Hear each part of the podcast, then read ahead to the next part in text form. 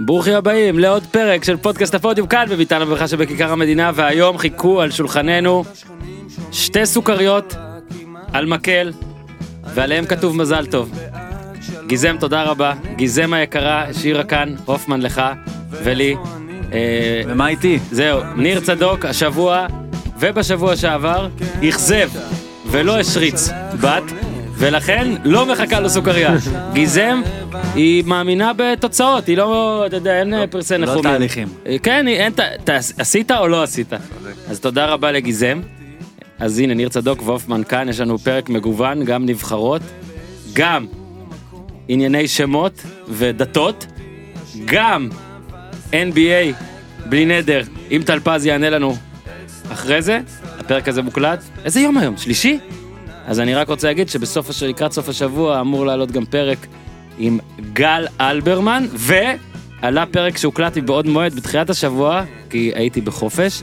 אה, דירוג אה, 20 הזרים הטובים אה, בליגת העל בתולדותיה, תולדות הליגה הבכירה אפילו כי זה היה לפני ליגת העל. עם אה, רון עמיקם וראיתי שיש המון תלונות על אה, המון דירוג ורק נגיד אני יודע את מי אתם אוהדים ואני יודע שהתלונות שלכם הם בגלל זה. אני לא אתייחס לכל תלונה כי ברור שכל אחד יכול לבחור את ה-20 שלו יש יש היו בחירות של עמיקם למשל שאני לא הסכמתי איתה אבל בגלל השקלול הם נכנסו אני רק אגן על בחירה אחת. למה ויטור בפנים? כי הוא fucking שחקן אדיר, הוא היה שחקן עונה, בלם זר שחקן עונה זה מאוד נדיר והוא הרבה יותר טוב מקרלוס גרסיה למרות שאת קרלוס גרסיה כבן אדם אני אוהב יותר את מיגל ויטור. גיזל, כאן אנחנו נסיים את הפתיח הארוך מדי. פתיח מסורבל מאוד. כן, בוא נתחיל אותו שוב, גיזל, תני מוזיקה ונתחיל שוב. כן אבל זה high class, new age, extra extra large, מה special from the unite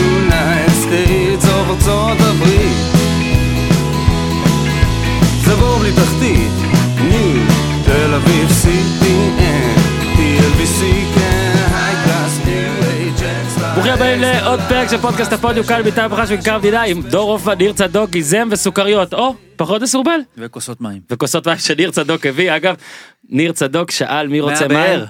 שאל מי רוצה מים, קיבל תשובה כן, גם מאופן גיא מני, ומיד התבאס, אני מכיר את ההרגשה הזאת, אתה מציע משהו בבית שיגידו לך לא. כן. אנחנו נהיה אחר כך בענייני שמות נכון? כן, הוא תמיד ניר צדוק? הוא לא ניר ולא צדוק תמיד ביחד כאילו? הוא ניר צדוק, ניר צדוק. כן, הוא. ניר צדוק. אז? אה, היי ניר צדוק. נרצה. נרצה. נרצה. עבד נרצה.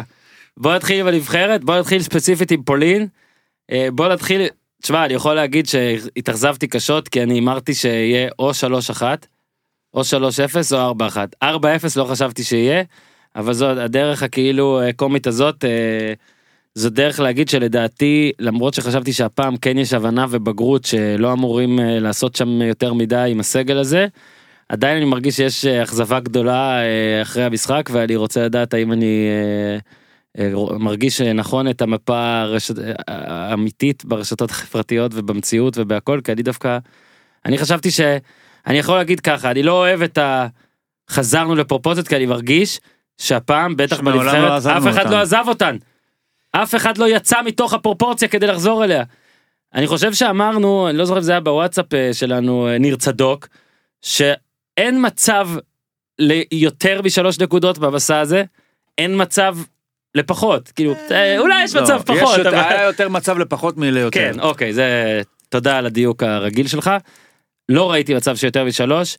אה, הופמן כאחד שיותר מתעמק בכל מיני שחקנים פולנים שאתה משדר בצ'רלטון ובטח אני עכשיו טועה ואף אחד לא שידרת בוא נראה יש נפולי מונקו דינמו מי יש שם מילאן לא יצא לך יצא לך זה מניח. שכן כן כן היה נפולי בליגה אירופית. אה, עד כמה בעיניך זה היה אה, בוא נגיד אה, תוצאה משקרת של אה, שלושה גולים שהם פנדל ושתי טעויות של ארוש או שלא משנה מה קורה זה היה נגמר ככה. כן אני חושב ש... 4-0 כן אני עם הסוכריה הזאת שקיבלתי. 4-0 זה לגיטימי לחלוטין זה פחות או יותר הפערים ודיברתם על פרופורציות אבל אני חושב שהניצחון על אוסטריה אז הוא כן עשה איזה משהו בתחושה הזאת שוואלה אה, משהו קורה אנחנו יכולים לתת פייט לא רק לנמושות אלא גם לקבוצות היותר חזקות. וזה היה כזה מבאס כי אה, זה היה גולים מבאסים של טעויות זה לא שהשחקנים של פולין עלו במערך מבריק ולחצו את שחקני נבחרת ישראל בצורה שאי אפשר לצאת מזה. פשוט הנבחרת עשתה טעויות שהיא לא אמורה לעשות ושילמה על זה וזה היה כזה. לא חזרה לפרופורציות אבל חזרה לדיכאון הזה של וואלה זה מה שאנחנו בעצם כשנבחרת גדולה מולנו בחוץ ככה אנחנו נראים עדיין. אה, מבאס קצת. אני חושב, כן. אבי גבאי הודיע כי לא יתמודד על ראשות העבודה. מה? כן, אפשר להמשיך. שמע, הבן אדם מקבל פה פושים ממקומות הזויים. אם כבר פרופורציות. כן. הוא חזר למקומו הטבעי? כן, אפשר לומר. ניר צדוק, אה, תן מסקנה ראשונית ממה שראית אני אתמול. מדבר על הטעויות, לדעתי, נקודת הסתכלות על הטעויות, זה לא שזה איזה משהו שאפשר היה בלעדיו, לדעתי. זאת אומרת, זה meant to be, ברגע שישראל משחקת מול פולין, הסבירות לטעויות הגסות האלה, נקרא לזה ככה, עולה בגלל שזה פולין. זה יקרה מולם, כי כשנטחו מוסר את הכדור הזה מול לטביה, הוא יכול להיחלץ מזה, כי זה לטביה בצד שני. כשדסה עושה את מה שעשה בשער השני, הוא יכול להיחלץ מזה, כי זה לטביה. ברגע שזה פולין, אז קצת יותר קשה להיחלץ מזה. אני חושב שזה הייתה מין, כל המשחק הזה היה מין רולטה, שבסופו של דבר השאלה הייתה מי יעשה את הטעות, כן. שבסופו של דבר תעלה לנו בשער. מין לוח פינבול שלא משנה איך זה יבוא מה לשם. שעצוב אולי קצת, זה ש-35 דקות זה עבד בסדר גמור. כן, שיחקו טוב. וברגע שאתה אומר, אחרי 35 דקות, יכולה לבוא כזאת התרסקות, או הפסד של 4-0, אתה יכול לבוא ולתהות, מה גבולות הפוטנציאל מלכתחילה, אם גם כשזה עובד טוב זה מגיע לתוצאה כזאת, אז מה כבר הטוב שיכול להיות שם? אני חושב שהנבחרת לא יכולה לנצח בפולין, אם גם אם יתהפך העולם. מהמם. זאת אומרת, גם אם היא תהיה גם פולין אם ופולין פולין תהיה לא ישראל. תהיה בפולין, עדיין אתה לא יכול לנצח בפולין. בוא רגע לחזור להתחלה באמת היה היו דקות טובות. אה, שמע, אבל אה, ארבע בעיטות למסגרת, לא מסוכנות ארבעה בעליל. שערים, אה הם. ארבע בעיטות למסגרת, ארבעה שערים. שמע, לצורך העניין, מה שזה אומר, גבירותיי ורבותיי, שכל אחד מהמאזינים לא יכול היה להיות יותר גרוע מארוש אתמול. כן. זאת אומרת, אי אפשר להיות, אי אפשר יותר גרוע מארוש. זאת אומרת, ההתלבטות כרגע, בדיעבד, היא לא בין, היה צריך לפתוח עם ארוש או מרציאנו, אפשר להרחיב את זה, ולומר?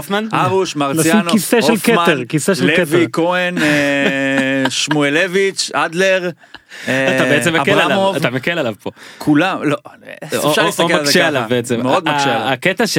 בוא רגע נתחיל בהתחלה באמת הייתה חצי שעה טובה מה שאהבתי בה זה שבאמת זה היה מאוד אה, בוא נגיד הרצוגי שמה שמתלהבים ממנו גם השחקנים לא רק בתקשורת וקהל שיש מין איזה אומץ כזה מין לבוא ולהגיד סבבה פולין נבחרת מדהימה והכל וטובה ובבית היא לא הפסידה מוקדמות מאז 2006 אה, במקדמות יורו היא גם נגיד. לא כזו מדהימה לדעתי, אבל ביחס לא, אלינו, גם אה, הטובה זה מדהים. תקשיב, שמעתי פה אנשים שמנסים כזה להגיד, "טוב, היא דרג אחד אבל היא בנמוכים של דרג אחד. בוא נגיד שישראל היא דרג שלוש. על הבאזר בגלל הגול של זהבי הרי בסקוטלנד היו כן. אמורים להיות דרג ארבע אז זה הפרופורציות צריכות להיות לכל המקומות. בקיצור זה התחיל סבבה אה, גם ברצון גם סולומון במקום סבא היה יפה סולומון פעמיים גם עשה דריבלים שבאמת חילצו מהגנה להתקפה זה לדעתי מה שהרצוג רצה. ואז הגיע המצב של זהבי שלא ברור לי למה הוא ניסה להחליף רגל. אני דווקא חושב שהכי זהבי זה היה לבעוט את זה ישר גם אם זה לא נכנס אגב. אז תחמיץ אבל כן. החלפת רגל אה, יכול לא להיות שהוא ברור. מאמין אחרי זה שהכל אפשרי, זאת אומרת הוא יכול לעשות הכל. אה, אני חושב שקודם כל אם יש תחום שהוא טיפה חלש בו זה זה זה החלפת רגל זה דריבל שראינו אחרי זה דווקא בלתת שטוזה בנגיעה כן. זה גול שהוא עשה גם הרבה פעמים הגול הספציפי הזה שאתה רואה את בן ארוש מסר שם. נכון בן ארוש משמאל אני שאתה לא אומר. זוכר אבל זה נשמע לי אה, אה, כן, לא כן. הגיוני כל לא- כך. לא הגיוני זה אז יגיע. בלי לדעת זה נשמע לי שזה מישהו אחר אבל אולי זה אבל, בן. אבל זה כדור שאיכשהו הגיע דווקא אליו ואתה אומר בואנה איך זה מגיע דווקא אליו. איכשהו זה כן בן ארוש. אז כן איכשהו הגיע דווקא אליו ומשם באמת תשמע הגול שישראל חטפה זה מסירה בין שניים שלוותה במסירה בין שניים זה מדהים זה כאילו מסירה בין ארבעה ניר תן משהו אה, חזקה אני לא יודע מה זה פשוט. התנגזות אבל של גול בין, חמישה שחקנים בוא נפרק. פירקתי. חלוץ מביירן מינכן, כן. חלוץ ממילאן, כן. מול? שוער שיושב על הספסל בבאר שבע, נכון. בלם שהוא קשר שלא משחק בסלטיק, בלם מהפועל באר שבע, ובלם מכבי תל אביב. אז בכל פעם שהם יגיעו, זאת אומרת, מספיק שהם יהיו ברחבה ארבע פעמים, חמש פעמים, בול מה שרציתי גול להגיד. אחד ייכנס, שניים ייכנסו. אני הי- היית בסקוטלנד. הפערים. רגע בסקוטלנד זה היית? זה, אני כבר כן. מתבלבל. היינו זה בסקוטלנד. היינו בסקוטלנד וראינו את ג'יימס פורסט שחקן שכבש אמנם מול אלבניה לפני זה אבל לא כבש בנבחרת סקוטלנד איזה שבע שנים אני כבר לא זוכר את הנתון בא ועזוב את זה שגמר שלושה אה, הוא הגיע בגלסגו אחרי עונה מדהימה בבורנמוט, לא לא אני מלך אני מתכוון הבישולים. בנבחרת בנבחרת לא הלך לו טוב. הבן אדם היה עשה קונצרט זאת אומרת כל הגולים גם היו כאלה גולים של קפץ מעל אה, ייני ליד תא רגע יש עוד פוש כן. מה ארגון לה פמיליה. כן אה רגע רגע קראתי את הפוסט מסי מכונה הפרוש. כן מו סאלח מו סאלח גם לאלי מוחמד יהיה כינוי בטדי. גדול, גדול. פשוט מעולה. אוקיי, תודה למציאות. חכה, חכה, שדואגת לחומר. אין, אין תסריטאי טוב יותר מכותב הפוסטים של הפמיליה, ואני לא צוחק, הוא מעולה. בוא רגע נמשיך. מהגשש. אל, ת, אל תתקדם, אל תשיג לנו לא, לא, את. ה line-up. ואז בית הגול הזה, ש- ששוב, מה שבאתי להגיד, גם בסקוטלנד ראית שלצד אה, מחמאות רבות לנבחרת, זאת עדיין, ולא, טוב, כן נעים לומר, זאת ההגנה הכי חלשה שהייתה לנבחרת מאז שאני רואה כדורגל. ההגנה, אני מתכוון, היא לא באה לרדת פה על שחקנים.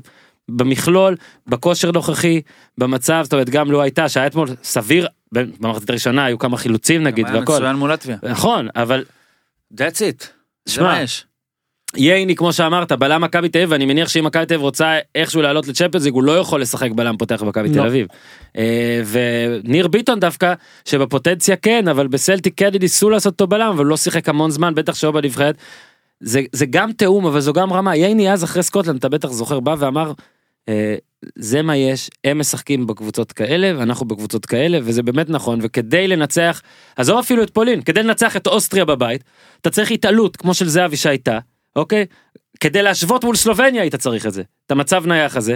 הסגל הזה זה משהו שווה ו- ואני אומר את זה לאורך כל לאורך כל הדרך ואני גם חושב בהגרלה אני אמרתי שהסבירות להשיג מקום שני דומה מאוד לסבירות להשיג מקום חמישי ומקום שני פשוט תהיה הפתעה מאוד מאוד מרעננת. אני לא בדיכאון או משהו בגלל המשחק הזה אני פשוט מאוד ריאלי. אני מאוד אוהב את איך שהרצוג מתנהג ומתנהל וזה הכל. עכשיו הגול השני כאילו ירידה במחצית ב-1-0 הנבחרת גם חזרה פעמיים מפיגור סבבה היה אולי עוד איכשהו כאילו איזה לא רוצה להגיד אפילו אופטימיות אבל זה לא היה נראה נורא ואז הפנדל הזה של ייני שאגב מכל השחקנים מי שהכי מתקשה מבחינת כדורגל עכשיו עזוב את כל המחמאות על, על גם על הטכניקה שלו ועל אופי שלו ועל דברים כאלה מי שהכי מתקשה כבלם במשחקים האלה זה ייני. גם הפנדל הגול הזה היה בעיקר אה, נראה לי טעות שלו הראשון פנדל זה אין מה לעשות ואז באמת הגיע הקטע של ארוש ואני רוצה לשאול אותך ניר. אם אחרי אה, אוסטריה ואחרי סלובניה שארוש היה טוב בשני המשחקים ועדיין ספג שלושה גולים. אה, אבל צריך להמשיך איתו? הי- לא אז היו מחמאות על זה אז עכשיו צריך לבקר לא, אנחנו עדיין אוהבים לא, את זה שבטוח פתח זה איתה. שהקרדיט האוטומטי של ארוש. אני ממשיך איתו כי הוא טוב, נגמר. ומעכשיו זה כבר יהיה כן. תחרות חדשה. אה, תלוי מציאות. זאת אומרת, אם ארוש לא יהיה טוב בחודש הראשון, בכמה משחקים הראשונים שיספיקו להיות עד המשחק מול מקדוניה בחמישי לספטמבר, הוא לא ישחק כבר כי הוא, זו לדע- זה הערכתי, הוא לא ישחק כבר על סמך זה שהוא שיחק מול סלובניה ואוסטריה, והרצוג אחד שימשיך עם שחקנים. ובאופן כללי אני חושב שאפשר להרחיב את זה מעבר, מעבר לארוש. האם מה ש... אחרי המשחק הזה מול פולין יש בעצם הרבה שאלות שאפשר לשאול, האם הנבחרת צריכה להמשיך עם הכלל אצבע הזה, שיש לי את ה-11 שלי ולא משנה מה הם משחקים, האם הקבוצה הזאת יש לה איזשהו, איזושהי אלטרנטיבה ל-352 הזה אם זה לא מסתדר, כי אנחנו לא ראינו את הנבחרת באיזושהי צורה אחרת מאז. הוא עשה קצת אה, זה אבל, שוב השאלה אבל? רגע אבל השאלה שאני רוצה אז לשאול האם האם יש לה משהו המס- לא, האם פרט זה- לזהבי? זה כן אבל חכה האם זה המשחק ש... שצריך להעלות את השאלות האלה? לא, לא. שאלת את זה אחרי לטביה השאלות האלה לא נשאלות בגלל ביחס למשחק פולין מול פולין, אז בכלל הן נשענות להבא. אוקיי. יש פה מה לשאול, יש פה מה לטעות. אין בעיה אז אם בוא נדבר רגע על מה לטעות כי כן נחבר לזה את המשחק מול לטביה במשחק מול לטביה ששוב לטביה היא הנבחרת החלשה בבית הכל ידוע ישראל לא תמיד ניצחה את לטביה נכון. ו... ושום דבר לא מובן מאליו בשביל ישראל. גם לא זהו לנצח זה מה שאני רוצה. להגיד ואם תשים לב בכל הקמפיין הזה עד עכשיו בכל בארבעת המשחקים כבשנו שמונה שערים שבעה מהם ערן זהבי כבש את השמיני הוא סידר סידר לדאבור כן. שזה היה צריך להיות בישול בגלל שדאבור החטיא ואז סריבוד זה לא נחשב. אה, הנבחרת הזאת צריכה א' שזהבי יכבוש כדי שהיא תרשום נקודות והיא יריבה חלשה. ג- ג- לא אוסטריה לא יריבה חלשה היא. יריבה בעייתית. וב' בכלל צריך לכבוש יותר כאילו כמעט אמרתי משפט שהיה מוציא אותי מאוד מטומטם הנבחרת צריכה לכבוש יותר משער אחד כדי להוציא נקודות לדעת כדי לנצח במשחק בקמפיין הזה כרגע כי ההגנה שלה שווה גול כמעט בכל משחק אגב גם מול לטביה אפילו כמעט אה, כן אבל לטביה זה נבחרת ההתקפה אולי הכי גרועה באירופה נכון, בערך. נכון, כן? אין לה נכון. הגנה רע אבל יש לה... לא אבל שיחקו בסדר ואני חושב שבשני המשחקים האלה להוציא שלוש נקודות זה, זה מה שיש. עכשיו דווקא עכשיו אני חושב שה... שתשומת הלב צריכה ללכת לכיוון שני המשחקים הקרובים בספטמבר שזה באמת זה מקדוניה ובסלובניה נכון? אחרי זה אתה כבר תדע יותר עכשיו הרי זה באמת אני חושב. שארבע זה המינימום, ויכול להיות שגם ארבע זה לא מספיק. זהו אז זה כבר תראה, אה, דרישה... מקדוניה בית בטר, דרישה לא בטרנר פשוטה. אתה חייב לנצח. כן. ואני מסכים עם ניר כי אתמול יצא לי לדבר עם כמה חבר'ה שאמרו שלוש בוא נראה הלאה וזה שלוש לא טוב. מה פתאום, שלוש כי- בשתיים הקרובים? כי שלוש זה אומר... אתה מפסיד בסלובניה, ש- נגמר הסיפור. בדיוק, שסלובניה עשתה תיקו אצלך, נגמר נכון. הסיפור. ואתה עוד יוצא לאוסטריה, וכאילו ההנחה היא שפולין תגיע, אחרי שהיא כבר הבטיחה את העלייה במלא, זה הדבר גם הפוזיטיבי היחיד. כן? זה הכי אני אוהב. משהו. אתמול, אתמול אני לא, לא אספר, אבל אחד מה- מהאנשים, הייתי בשידור של כאן, אז אחד האנשים הם לא ידעו בזה, אבל הם חייבים לנו. כעס, כעס שהשופט הגרמני לא נתן פאול אה, לטובת הנבחרת, זה ממש כאילו כל ה... שופט גרמני בפולין לא כן, זה כל, פאול. כן. ה... כל הקלישה ביחד. אה, בוא רגע נדבר על זהבי, נראה לי שזה שחקן שטיפה צריך לדבר עליו. אני מרגיש שהגענו למין נקודה ב... אה, באופן הניתוח על זהבי, שבו אה, הוא זכ... הוא... יש לו רק מה להפסיד. זאת אומרת, כשהוא כובש מלא, אז התלונות הן למה הוא אה, או לא משחק באירופה, או זה מול הגנות חלשות. כאילו, אם הוא כובש מלא, אז זה בהכרח אה, לא קשה מדי. כן, זאת אומרת, אין הישג שהוא גם בדרגת קושי גבוהה מספיק בשביל לכבד את ההישג עצמו. כן, הוא לא יכול להצליח מבחינת... אבל יאמר זה שבן אדם ברגע שהוא משחק בסין אז הוא כן תרם לעיצוב הנקודת מבט הזאתי על זה שכאילו אין לו באמת אה, אה, להוציא אוסטריה תקשיב להוציא השלושה מול אוסטריה. מה היה המשחק האחרון מהמם, שבו זהבי כבש ואתה אומר בואנה זה חתיכת הישג. נכון. יש רק האירופה במכבי, נכון. וה- והעונה האחרונה במכבי. מאז השער נוציא את הפנדל מול מי זה היה פורטו אני יכול להגיד לך, קייב אבל זה לא נחשב, פורטו. אבל זה לא נחשב. נכון דווקא זה אני לא מחשיב. באזל, פלזן, בנפיקה, ליון, באזל בבלומפילד אלה. אין שום שער בסין שהוא יבקיע ויגיד, ואנשים יגידו בואנה זה חותמת, זה קשה, וואלה. עכשיו זה לא אומר שמה שהוא עושה הוא פשוט, כן, אבל שלושה- להרוויח, להרוויח את המחמאה האופטימלית של בואנה הבן אדם פה דפק, זה קרה לו רק מול אוסטריה. זה אני מסכים לגמרי, וזה אגב גם אחת הסיבות שהוא רצה מאוד לחזור לנבחרת, כי הוא גם הרגיש שאין גול בסין שיגרום לקהל ישראלי, שאין מה לעשות, זה עדיין הקהל שצופה בו, שיגרום לו לעשות וואו. לא, כן. כן בסדר אבל גם גם נבחרות זה כדורגל שהוא שבור הרי זה לא כדורגל שלם נבחרות זה שחקנים שאתה מביא מפה משם זה לא באמת הגנות חזקות. אז ההישגים שלו בשנים האחרונות זה תמיד מול כדורגל הש- כזה השאלה היא- חצי כוח. השאלה אם, קודם כל עשה שני שלושה ערים, שזה... אבל מול מי זהבי זה נ- נמדד? זהבי אתה לא צריך למדוד אותו מעולה. מול אה, מוחמד סאלח או מול אני אתן את זה נקודה, תמדוד אותו כמו שאמרת מול האלטרנטיבות שלו בישראל הרי הוא פועל בתוך הסביבה שנקראת כדורגל ישראלי זה שיש לו שבעה משמונת השערים ועוד חצי בישול זה אומר הכל אתה אם אתה מוציא אותו ושם במקומו מישהו שכביכול גם היה מצליח בסין או גם היה מבקיע שלושה מול לטביה היית מגלה. שהוא לא מבקיע בסין ולא מבקיע שלושה מול לטביה כי עובדה זה מה שקורה כאן אה, שבעה משמונה שערים אני חושב שכאילו יש דומיננטיות יותר גדולה מזאתי אתה יודע מה היא? לכבוש שמונה. שמונה משמונה שערים. כן, ורק נגיד שזה. כבר שיא של שחקן ישראלי בקמפיין מוקדמות בודד, הוא עדיין מלך שערי המוקדמות הזמני, והוא בטח והוא- לא והוא יסיים יבקיע כנראה. עוד שלושה ארבעה. נכון, וזה מרגיש כאילו עכשיו הגענו למין מצב, וזה אני אומר אולי עליי באופן אישי, כתבתי על הספר, שאם אתה מחמיא לשחקן הישראלי הטוב ביותר, אתה יוצא בנקודה מסוימת לא אובייקטיבי, כאילו מאוד, כאילו אני מחמיא פה לשחקן מספר 50 ביכולת, ואז זה נראה רע. עכשיו, איך, איך בעצם גורמים לעוד מישהו להיות טוב לידו? ראינו, תבין, כאילו דאבור כן, אבל נפלא. זה- אבל דאבור לא שיחק עכשיו, יהיה מעניין גם לראות האם לספטמבר, אגב, זה גם נושא מעניין. מה הם יעשו עם דאבור? כי יכול להיות שהם יגידו וואלה משחק אחד או עוד צמד משחקים תשב בצד על איך, ש... איך שהתנהלת וזה יהיה, זה יהיה כבר קריטי. מה שאני כן אוהב בספטמבר זה בטרנר. אני כן אוהב את זה שהנבחרת משחקת מזל בטרנר. שהפסדנו אתמול, כי אם אנחנו מנצחים אתמול, זה בוומבלי המשחק. כן? זה לא לא בטרנר, בוומבלי. רכבות אוויריות. במחירים של עומר אדם גם. עכשיו זה יוצא לך בדיוק בזה טרנר מלא בעלת כרטיסים כי יהיה מלא לא, אבל- טרנר יתמלא תמיד. אבל אה, מה זה תמיד אם אתה מפסיד בלטביה הוא לא היה מלא לא, לא, אני מתכוון ב... אבל אה, אם היית מנצח אתמול אז באמת לא אני לא חושב כן, שיש. אכסניה בישראל בפארק הירקון היה משחק. עכשיו, הנבחרת עם 7 מ-12, ובאמת אמרתי שמה שחשוב זה באמת שני המשחקים הבאים, ואני רק רוצה להגיד עוד משהו שאנחנו, אפילו עשיתי תחקיר קטן שאני רגע מחפש אותו. אוקיי. הנבחרת הוגרלה לדרג שלישי, מקבוצה, מדרג שלישי. וגם זה אמרתי, בגלל הגול הזה בסקוטלנד של זהבי, שאילולאו את הדרג רביעי. אנחנו כדי לעלות צריכים להיות דרג, לסיים בין שתי הראשונות, זה אומר להשיג את הדרג שלנו. צריכים להבין שזה דבר שנבחרת ישראל מסורתית לא עושה. אנחנו לא, אנחנו לא משיגים את הציפיות. אז עם אוסטריה היינו שניים? הנבחרת ככה, מ... אה, ב-94 היינו בדרג 6, סיימנו 6. 96 היינו בדרג 4, לא יודע למה, סיימנו 5.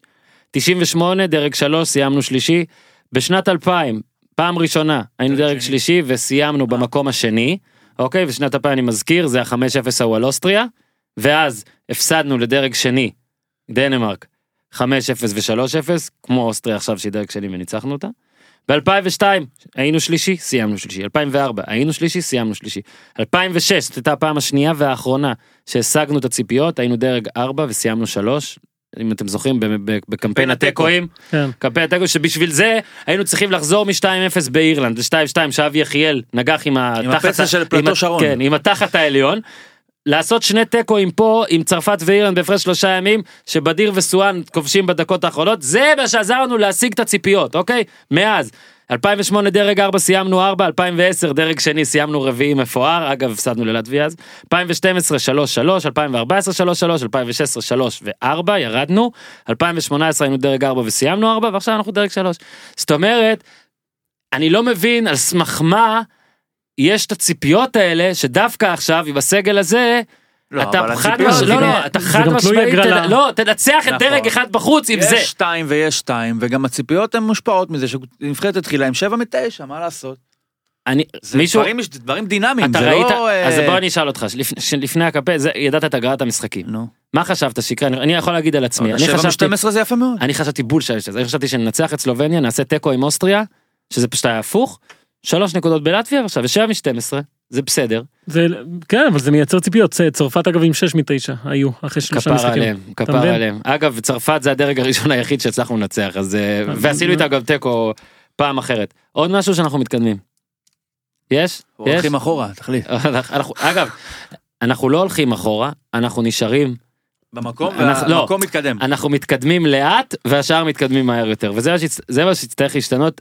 אה, הנה, דבר אחרון. יש גם בי וגם בקרב אנשים אחרים, מין קריאה כזאתי של אה, הרצוג תעשה משהו, תשנה איזה בלם, תשנה פה, תש... מה, אין, אין, דגני. כאילו, סבבה, אתה צודק. חוץ מדגני לא. אגב, אין. שני המשחקים הכי טובים בקריירה של זהבי היו כשדגני על הדשא, אז בטוח הוא בעד, אבל אין הרבה גם מה לשנות מבחינה פרסונלית. אני לא יודע אם יש הרבה לשנות גם מבחינה אחרת, פשוט צריך לנסות אה, בכל המשחקים שהם לא נגד פולין בחוץ, לנסות להשיג יותר נקודות ממה שהשגנו עכשיו. אוקיי, אנחנו מתקדמים. הופמן, קצת, קצת, קצת, כן. ליגת האומות.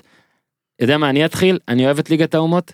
אה, ראיתי הרבה, תראה, אין, אין ספק שהמשחק 3 על 4 הוא בלתי צפי. אבל זה בכל טורניר גם במונדיאל משחק שלוש גם על בשלוש ארבע. ארבע, היינו, אתה זוכר שפעם אחת אה, שאלו אותנו אם אנחנו הולכים למשחק של שלוש ארבע, כאילו זה היה טיסה לאיזה, מה זה היה, ברוסיה אולי? כן אני לא זוכר אפילו מי נגד מי זה היה. מישהו שאל. אותי אם אני הולך לשלוש ארבע, כאילו, בקיצור, בלגיה הו- אנגליה משהו כזה.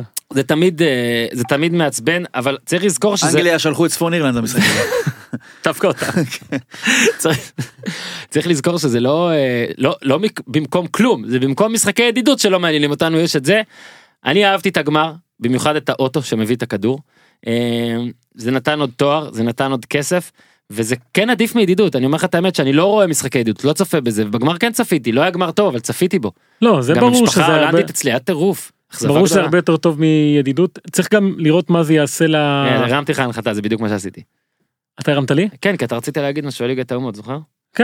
אז אני אומר זה זה הרבה יותר טוב מידידות זה גם יהיה מעניין לראות לאן זה הולך מפה כאילו הרי נכון. פורטוגל זכו בזה בפעם הראשונה רונלדו יש לו בטייטל אלוף הליגת האומות הראשון הראשון. בהיסטוריה. מסי לא יכול לשחזר את עכשיו ההישג. אם זה גדל להיות איזה מפעל יוקרתי אז זה תמיד יופיע שם ברזומה ליגת האומות רונלדו פורטוגל הראשונים.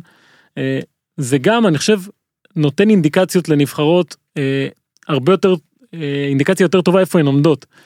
כי אם זה היה משחקי ידידות נניח בוא ניקח את טורקיה לדוגמה כן. שטורקיה בליגת האומות כשלה טוטאלית טוטאלית.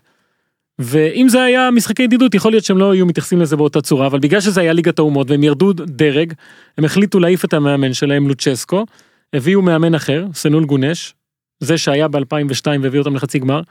ועכשיו הם עם מאזן מושלם במוקדמות היורו ניצחו את צרפת אה, עשו שם שינוי מדהים בנבחרת שלהם בגלל הכישלון הזה בליגת האומות. אז לנבחרות האלה שלא בדיוק יודעות איפה הן עומדות כי אין תמיד משחקים חשובים אז אה, קשה לדעת מה קורה שם אז זה יכול להיות אחלה מדד כדי לראות איפה באמת הנבחרת הזו עומדת. וזה מייצר הרבה יותר עניין כן המשחקי ידידות האלה נגיד עכשיו היה בדרום אמריקה כן ארגנטינה מול אה, ניקרגואה לא, זה נורא. נו. ברזיל מול הונדורס 7-0 5-0 אה, זה סבבה, זה טוב למספרים, אבל זה חסר עניין לציבור בצורה קיצונית. אני אומר לך שאני לפחות, ברגע שאומרים לי זה ידידות, אני... פורש. אה, תראה, ברזיל ארגנטינה אני אצפה. זה אף פעם לא ידידות. אבל זהו, בדיוק. אה, אז זהו, אז אה, על זה דיברנו. טוב, בוא, לפני שאנחנו נעשה פה את ההכנה הכי יפה בעולם לקופה אמריקה, אה, יש קצת הכנה לקופה דה ישראל. שוב, כותב התסריטים הטוב והשנון בעולם. אגב, דוד ליפשיץ אולי הוא מפעיל את הפייסבוק של לה? פמיליה. מי מי עושה את זה? זרחוביץ'? הגיוני שזרחוביץ' מפעיל את דף הפייסבוק של הפמיליה? יש לך את ההודעה הראשונה ניר בשלוף? שלחו לנו אותה אלף פעם בוואטסאפ ואין, אבל אה, אני, וואלה. אני בינתיים מבזבז אתה רוצה זמן. שאני אקריא לך את זה? את הראשונה, את אני הראשונה? רוצה, כן, אני רוצה. יאללה. אנחנו... אה, יש? כן. אה, יש, אז רגע, אני רק אתה אגיד... רוצה את זה ב... אני רוצה את זה טוב. באק- באקצנט של אה, בגין כזה? כי זה כן. מתחיל ב... כן, אבל חכה. רגע, רגע. לא, אוקיי. עלי מוחמד חתם אתמול אה, בבית"ר ירושלים, מקצועית, רכש מעולה, כן. אין מה להגיד, זה גנטית? מאוד, גנטית גם, מאוד מזכיר לי אגב את הרכש של וואקמה ולא מהסיבה שאתם חושבים, זה פשוט זר בתוך הליגה, אה, שלדעתי יכול להיות אפילו עוד יותר טוב כשיש לידו שחקנים עוד יותר טובים, לא שאני מזלזל בנתניה ובמבניה ומאמניה, ואני יכול להגיד שעלי מוחמד עוד היה פעם זה כתבה של אופיר סער שהוא כאילו סיפר עליו ועלי מוחמד בעצמו אומר שאימא שלו אה, נוצרייה ואביו מוסלמי ובגלל שהוא גר רק עם אמא שלו אז הוא אימץ את הדת הנוצרית והוא חי לפי הדת הנוצרית תמונות עם צלב בלה בלה בלה. מזל גדול. כאילו זה כבר אז הכינו את הקרקע לאם ביתר תרצה אותו. ואז הוא חתם בביתר. עכשיו שוב שמו עלי מוחמד זה שם עם קונוטציות מוסלמיות שאני כן. מאוד נזהר פה בתיאוריית הגזע שלי. ולה פמיליה ואני אתן את ההקדמה עכשיו הזאתי כי היא מאוד חשובה לי. שלא מייצגת את רוב אוהדי בית"ר ולא מייצגת את חצי אוהדי בית"ר וכנראה לא מייצגת גם את שביעית מאוהדי בית"ר אבל מייצגת מין משהו קומי טרגי איך שתרצו אה, הוציאה אה, הודעה. אני יכול להגיד שכשזה יצא אז אנשים חשבו זה פרודיה ואפילו קציצה הגדול שאל בקבוצת וואטסאפ גדולה אם האם זו. הודעה לא האם זו הודעה יותר מצחיק מזה האם זו הודעה רשמית? כאילו זה איזה ארגון תביא זה הודעה רשמית של הארגון או שזה מישהו מטעם איזה גרילה נלחץ קסאם בטעות נשלח לארץ אז זאת הודעה רשמית הייתה ועכשיו ניר צדוק ניר בגין צדוק לא, יקריא אני לא אעשה את זה לגמרי בגין, אני אתחיל רק. אוהדים! אחים! יקרים. אה, אין ספק, עברנו יום ארוך ומייגע, כולל שמועות, כתבות, רכילויות, הסתה של התשקורת כלפינו, וכמובן התרסה והתססה, בקיצור הכל מהכל. ועכשיו הגיע הזמן שאנו נגיב בשמנו בלבד. לאחר אין ספור בירורים ובדיקות לגבי זאת השחקן עלי, עלי, שרלוק אנו מודיעים בזאת שאין לנו שום בעיה עם השחקן הזה עקב היותו נוצרי אדוק, אבל כן יש לנו בעיה עם השם שלו. הבעיה שלנו היא עם השם שלו בלבד ולא עם השחקן עצמו, לכן אנו נדאג להחליף לו את השם כדי שהשם מוחמד לא יישמע בטדי. כשמדברים על עקרונות מדברים על משפחה, משפחה לא מפרקים, למרות כל הלכלוכים מסביב עמדנו על המשמר וכל הקשקשנים יכולים לאכול את הכובע עד המוות בית"ר. עכשיו זה כבר ירד מה... רגע רגע חכה חכה חכה כן? חכה חכה הכל טוב חכה. אל תלך לשנייה תלך תחזור לראשונה אתה יכול? אוקיי. כן. תביא לי רגע את הטלפון שלך בבקשה. אוקיי. קודם כל כמו בתנ"ך צריך לפרק את, ה...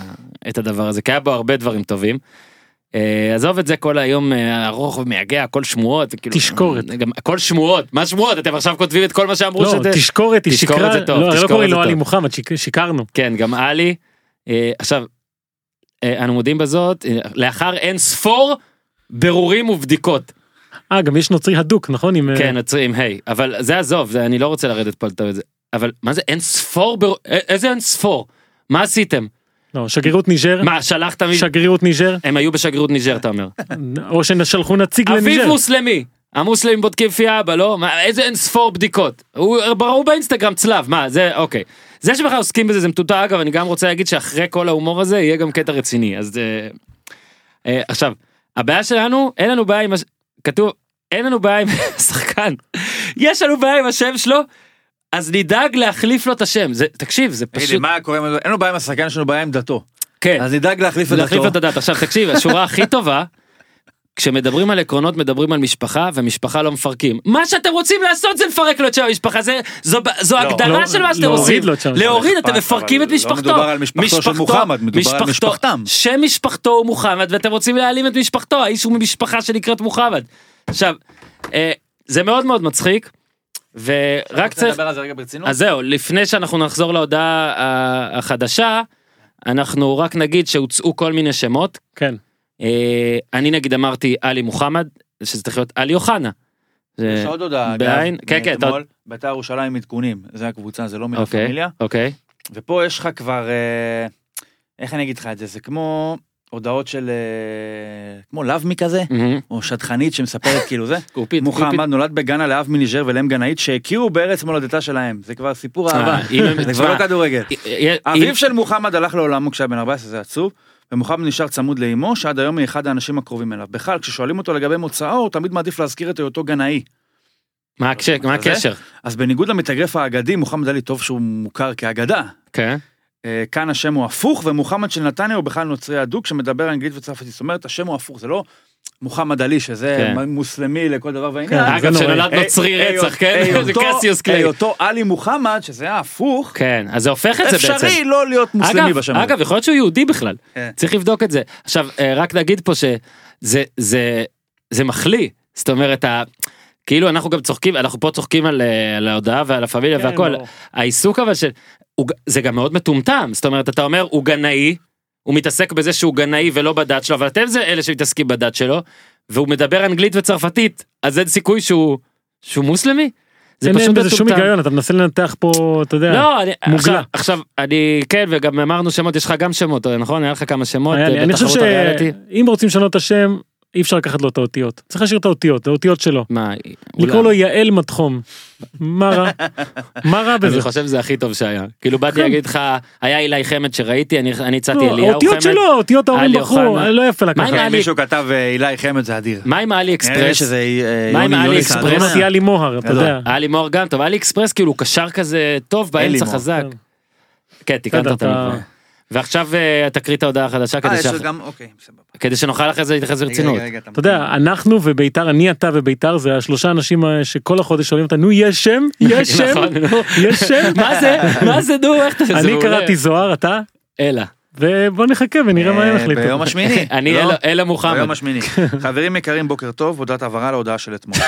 אנו מצחיק. חוזרים ואומרים שאין לנו בעיה עם השחקן החדש שחתם, להפך, הוא שחקן מצוין ואנחנו שמחים שהוא מצטרף. התקשורת עשתה מטעמים לא נכונים ופירשה את ההודעה כמו שהיא רצתה, כדי שוב לסכסך בין הקהל לבעלים, כי הם רואים את. השקט השורר במועדון וזה עושה להם רע. אנו מברכים על כל החתמה שהיא טובה למועדון והאוהדים. יש הרבה שחקני כדורגל שנותנים להם כינוי. מסי מכונה הפרוש והשחקן מוחמד סאלח מכונה מו.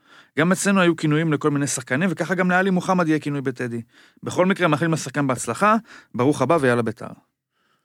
Merry Christmas.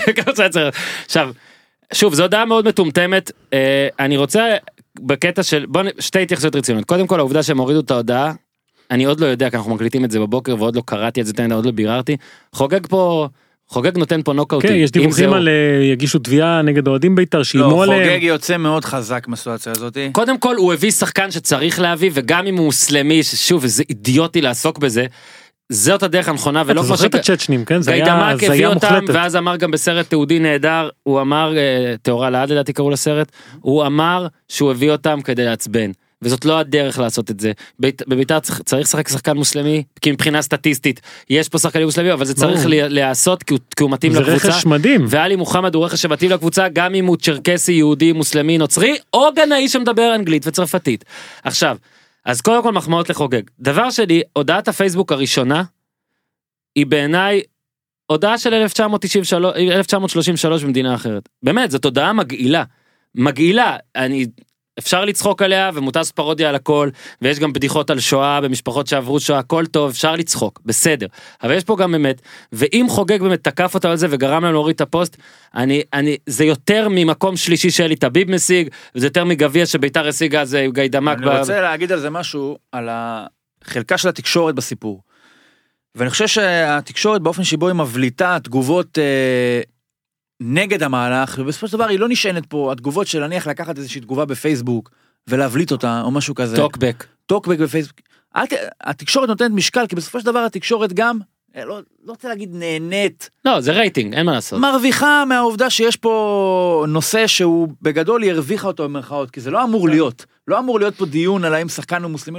התקשורת מאמצת את זה, אני לא רוצה להגיד שהיא רוצה שזה יימשך, אבל לא רע לה שזה נמשך. אני חושב שאני עכשיו אני יכול ולתת להגיד לזה משקל, אתה גם מנכיח את זה, זה מזכיר, אני לא, לא, אתה יודע מה, אני לא, לא, לא משוכנע בזה, אבל אני זוכר שאותם צ'צ'נים מדוברים חתמו, הייתה אה, ידיעה באחד מאתרי האינטרנט, שוב, בגלל שאני לא משוכנע מאה אחוז, אני לא אגיד את שם האתר, שדיווח על ביתר החתימה שני שחקנים מוסלמים. וואן.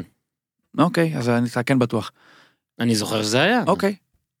וזה לדעתי למשל דוגמה של איך התקשורת מנכיחה את הסיטואציה הזאת שיכול להיות לא, שהיא קיימת. ברור, מלבים פה את הסיפור הזה. תשמע, איזה מין, תחשוב איך אפשר הכותרת הייתה, להציג... הנה הכותרת, גיידמק החתים שני מוסלמים לא בבית"ר ירושלים, יאומן, אפילו לא- זה לא יאומן. אפילו לא שני עזוב, כדורגלנים. לא את העמדה שלהם. לא, לא, השם אפילו לא שלהם. שני כדורגלנים, כאילו, הוא. החתים מוסלמים שאולי ישחקו כדורגל בקבוצה. עכשיו לא רגע.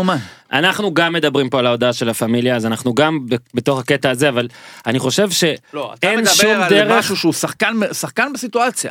אין אתה שום לא לוקח דרך, עכשיו הודעות שכתב אה, משה סולומון ואומר, אה, הנה. אני פשוט חושב שהדרך מה זה, מוות הנכונה, לערבים. אני לא מבקר תקשורת, אני חושב שהדרך הנכונה של תקשורת לעסוק בסוגיה הזאת היא להתייחס נגיד להודעה של ארגון אוהדים שהוא כן חלק מקהל בית"ר ירושלים, להתייחס לזה מעיני הקבוצה. אוקיי, נגיד ראיתי אצל אה, אופיר, שוב, סבבה, חבר קרוב, ובגלל זה אולי אני קורא אותו גם, עובד באתר שאני עובד, אבל הוא כתב אה, היום כותרת של בבית"ר כועסים על ההודעה הזאת. זה לדעתי פן יותר נוח לעשות, כאילו, דרך הקבוצה, ולא דרך סתם לתת במה להודעת, הודעה רשמית של ארגון, שאני אני גם רוצה לשאול עוד דבר, ובאמת אני אומר, הנה, בגלל שההודעה כבר ירדה, אני מרשה לעצמי להגיד זה, שלא יחשבו שמדובר פה באיזה שטינקר, אין לי גם כוחות, אני לא אעשה דברים כאלה, אני לא אשלח לפייסבוק הודעות על... איך יכול להיות שאפשר לכתוב בפייסבוק דברים כאלה? אסור לכתוב דברים בפייסבוק, אסור לי לכתוב כל מיני כן, קללות. זה... איך אפשר לכתוב בפייסבוק את הדבר הזה? על מה זה עובד? על מה פייסבוק מוריד? על מיל- מילות מפתח אני מניח, לא היה פה שום לא מילה יודע, ש... לא יודע, נראה לי פייסבוק היה צריך אם להוריד מישהו את היה זה, לא יודע. מדווח על זה אז אולי הם היו עושים זה משהו אבל שמע, זה... אגב, גם אם זה דעות של אנשים, לכתוב את זה ככה בפייסבוק, לא לא אתה מגזים אבל עזוב, לא איזה זה דברים. נכתבים היום ברשתות החברתיות תעשה לי טובה. אני פעם אחת כתבתי קללה, רצו לסגור אותי, כולה קללה. קללה, בן אדם מקלל בצחוק, בהומור. אה, אז יופי חוגג, שמח גם ששינו את הפוסט, אני אה, שוב אומר, לצד הביקורת העזה זה מאוד הצחיק אותי הפוסטים, השאלה אבל מה היה קורה אם חס וחלילה חס וחלילה, אמא כן. של עלי מוחמד הייתה נפטרה ולא אבא שלו נניח, נכון? מה היינו שומעים? זאת אומרת, איך היו מסבירים את זה אז, אני אומר, מנקודת המבט של אה, לה אה, פמיליה או משהו כזה. מה היו אומרים? אני- אני אני רוצה להגיד לך שיותר, מזל שהקלפים הסתדרו ככה, ומי שנפטר במשפחה זה אבא שלו ולא אימא שלו. אני מעדיף, וככה אנחנו יכולים לקטלג אותו בתור, אה, עכשיו הוא נוצרי. אני אוסיף את השורה הזאת עוד פעם ואגיד שרוב אוהדי בית"ר, כל האנשים שאני מכיר זה בכלל לא ככה, וזה סתם, אפילו לא, זה לא קשור אם זה קומץ או לא, רוב אוהדי בית"ר ממש בסדר עם זה, ו, וזה לא מעניין אותם. אבל מה שמפליא אותי בהודעה של פה, ש... מה שמגעיל אותי יותר מאפילו לא רוצים ששחקן מוסלמי ישחק אצלנו, זה כאילו עכשיו מנסים להכשיר שחקנים, כאילו הפכנו ל... אנחנו מעל אומרים לא, להגיד לא, אנחנו נמיר אותך. אתה מבין? הרי אם הוא יהיה שחקן מספיק טוב, ולא יהיה להם את הקייס הזה של אמא אבא, אז ימצאו קייס אחר. יוסיפו צלב בפוטושופ, משהו כדי שיהיה בסדר. לא נגיד את השם מוחמד. הנה, אה, איזה- מישהו שאל לדעתו, אני לא אומר, כינוי אפשר למצוא כינוי, לא צריך, לא שואלים את המכונה מה הכינוי. נכון. אבל מישהו שאל לדעתו, האם הוא מעוניין כן, שישנו אה, את שמו. האם הוא לא רוצה את השם של אבא שלו? מצאו פה, בקיצור, מצאו פה איזשהו מפלט משפטי, כן? אבל אתה ולא ישנו לו את השם, פשוט ימציאו לו כינוי. לא, אבל אתה יודע מה מעניין פה? מה ביתר תעשה? מה, איך הכרוז, מה הכרוז עושה כשהוא כובש? הוא לא כובש המון. מה הכרוז יעשה כשהוא מקריא הרכב? תשמע, איזה דיון. ושוב כאילו- אני אומר פה, אנשים לא אומרים, להגיד את השם הזה. זאת אומרת, זה לא קיים. אגב, הוא אנשים, לא יכול, אין מוחמד, אין. ואם בן אדם. ואם בן אדם מאשים נגיד או אותי או מישהו אחר פה באיזה, באיזה שנאה של ביתר, אז אני רק אגיד שמי שהכי שונא את ביתר זה האוהדים שכותבים את ההודעות האלה, כי ביתר, יש לה עכשיו בוס, שגם אם הוא לא הצליח בעונה הראשונה שלו ועשה כמה מהלכים קפריזי, הוא בלי ספק בוס שגם הציל את הקבוצה, וגם ממש ממש מרים אותה. הוא ממש מנסה להרים אותה, והיא עלתה פה לגובה אחר. ורק הודע, הודעות כאלה והתבחבשויות כאלה, זה רק מה שיכול לפ, לפ, למנוע לי- ממנה יש לי לעלות. חבר מאוד טוב אוהד בית"ר, ואני יכול להגיד לך שאתמול בתגובה להודעות- הוא אמר, אלה יותר גרועים מאוהדי הפועל. זה מה שהוא אמר. תשמע, וזה עלבון. וזה עלבון. אה, הופמן, כן הגענו, ל, הגענו לגג שלך, לקטע שלך, לאיפה שאתה זורח. מתי הקופה אמריקה מתחיל? יום שישי בין שישי לשבת. אה, שני 14 משחקים. ביוני. ברזיל בוליביה. עד שביעי ביולי. נכון? כן ויש לפני זה ונצואלה פרו. עכשיו אנחנו מתחילים פה, כן הנה עכשיו, אנחנו נתחיל עכשיו בהכנה אה, הכי סקסית בעולם אה, לקופה אמריקה 2019 בכל העולם כולו, מאת דור הופמן. ה- הקופה בברזיל, חשבתי איזה ג'ינגל. כן, אה, זהו, יש לנו את הג'ינגל של הופמן בשלף, למרות שזה לא טופ 10, סתם לעשות לך טוב. אולי נס... אה, גיזל, את יכולה לשים את ה... את במבטא לטיני. את יכולה לשים את הופמן וניר צדוק ביחד, ואת אבל אה, שני הג'ינגלים? לא כן, ניר לא מתמרמר, אז רק את הופמן, בסדר, רק את הופמן, טוב. אז שימי רק את הופמן. זה מגיע? הנה. טופמן, טופמן, זה טופ 10 עם הופמן. טופמן, טופמן, זה טופ 10 עם הופמן.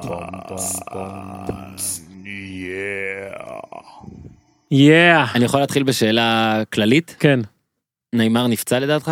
כן. בחומרת הפציעה אה, בוודאות אתה חושב מונעת ממנו לשחק בחודש אה, בטורניר שנגמר בשביעי ליולי? האם האם לעונה הבאה בפריז סן ג'רמן וגם. אגב, אני, אני, משחק? גם וגם אני כאחד שחובב ריצה וקונספירציות? וקונספירציות, אני כמעט בטוח בזה שלפציעות יש הרבה מאוד מנטלי. אה, פן מנטלי, פסיכולוגי. ועובדה זו הריצה הזו שהתכוננתי אליה בזמנו ופשוט נפצעתי בלי כלום לפני כי מהתרגשות יום אחרי. מלחץ. כן והייתי בריא יום מהתרגשות מלחץ.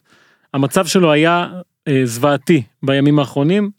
בגלל כל הסיפור הזה כי בברזיל באמת עושים עניין מהדברים האלה כמה שזה נשמע לא זו מדינה שמרגיש. לך לפעמים שהיא אני כן. קורא את גיא אביעזר הרבה בטוויטר שהוא מביא הכל משם הכל מאוד כן. חזק ותמיד חשבתי שהוא מגזים. נסעתי ב-2014 למונדיאל, באמת שאין דבר כזה, כולל ארגנטינה שלך. אין דבר כזה. יודע מה? לצד ארגנטינה שלך. באיזה עניין בעניין של כל סיפור קטן נהיה ענק והסיפור זה- הזה ענק אז ברור. מה הוא נהיה הוא נהיה הוא יוצא מ... אין הוא, קודם כל זה. זה הדמות הכי מרכזית ב- בכדורגל הברזילאי בעשור האחרון בלי בפער בכלל. ו... וכל מה שקרה איתו אני חושב שזה הגיע למצב שאין ברירה אלא לעצור את זה כמה שיותר מוקדם. אה, כי ראינו גם במונדיאל ההוא עם הדמעות בשבע אחת מה קורה לברזיל כשנאמר פתאום הולך. פתאום באמצע נעלם להם. אה, ועכשיו הוא נעלם לפני. תהיה הסיבה אשר תהיה אבל הם הולכים לטורניר הזה בלעדיו בידיעה שהוא לא יהיה וצריך להסתדר בלעדיו ואני חושב שזה דווקא לא כל כך רע לברזיל. Hmm, ומה שאנחנו נעשה בפינה הזאת yeah. ניקח כל בית ננתח אותו ככה כל מיני קטגוריות מגניבות אה, ובסוף אה, נגלה מי תזכה בקופה אמריקה כי ככה זה עובד הכל זה נוסחאות. אז, אז אנחנו אה, כן מתחילים. ברזיל בבית א' כן ברזיל יש ברזיל בוליביה ונצואלה ופרו בדיוק. אה, סע. כן המועמדת כמובן ברזיל ואני חושב שהיא בכלל המועמדת לזכות בטורניר הזה. אה, סוכנויות ההימורים מסכימות איתך לא ברור זה זה זה הן אורוגוואי וארגנטינה אחר כך בסדר הזה? לא ארגנטינה עקפה את אורוגוואי. תלוי איזה תלוי איזה סוכן אני לא יודע אצלך ארגנטינה שנייה? כן.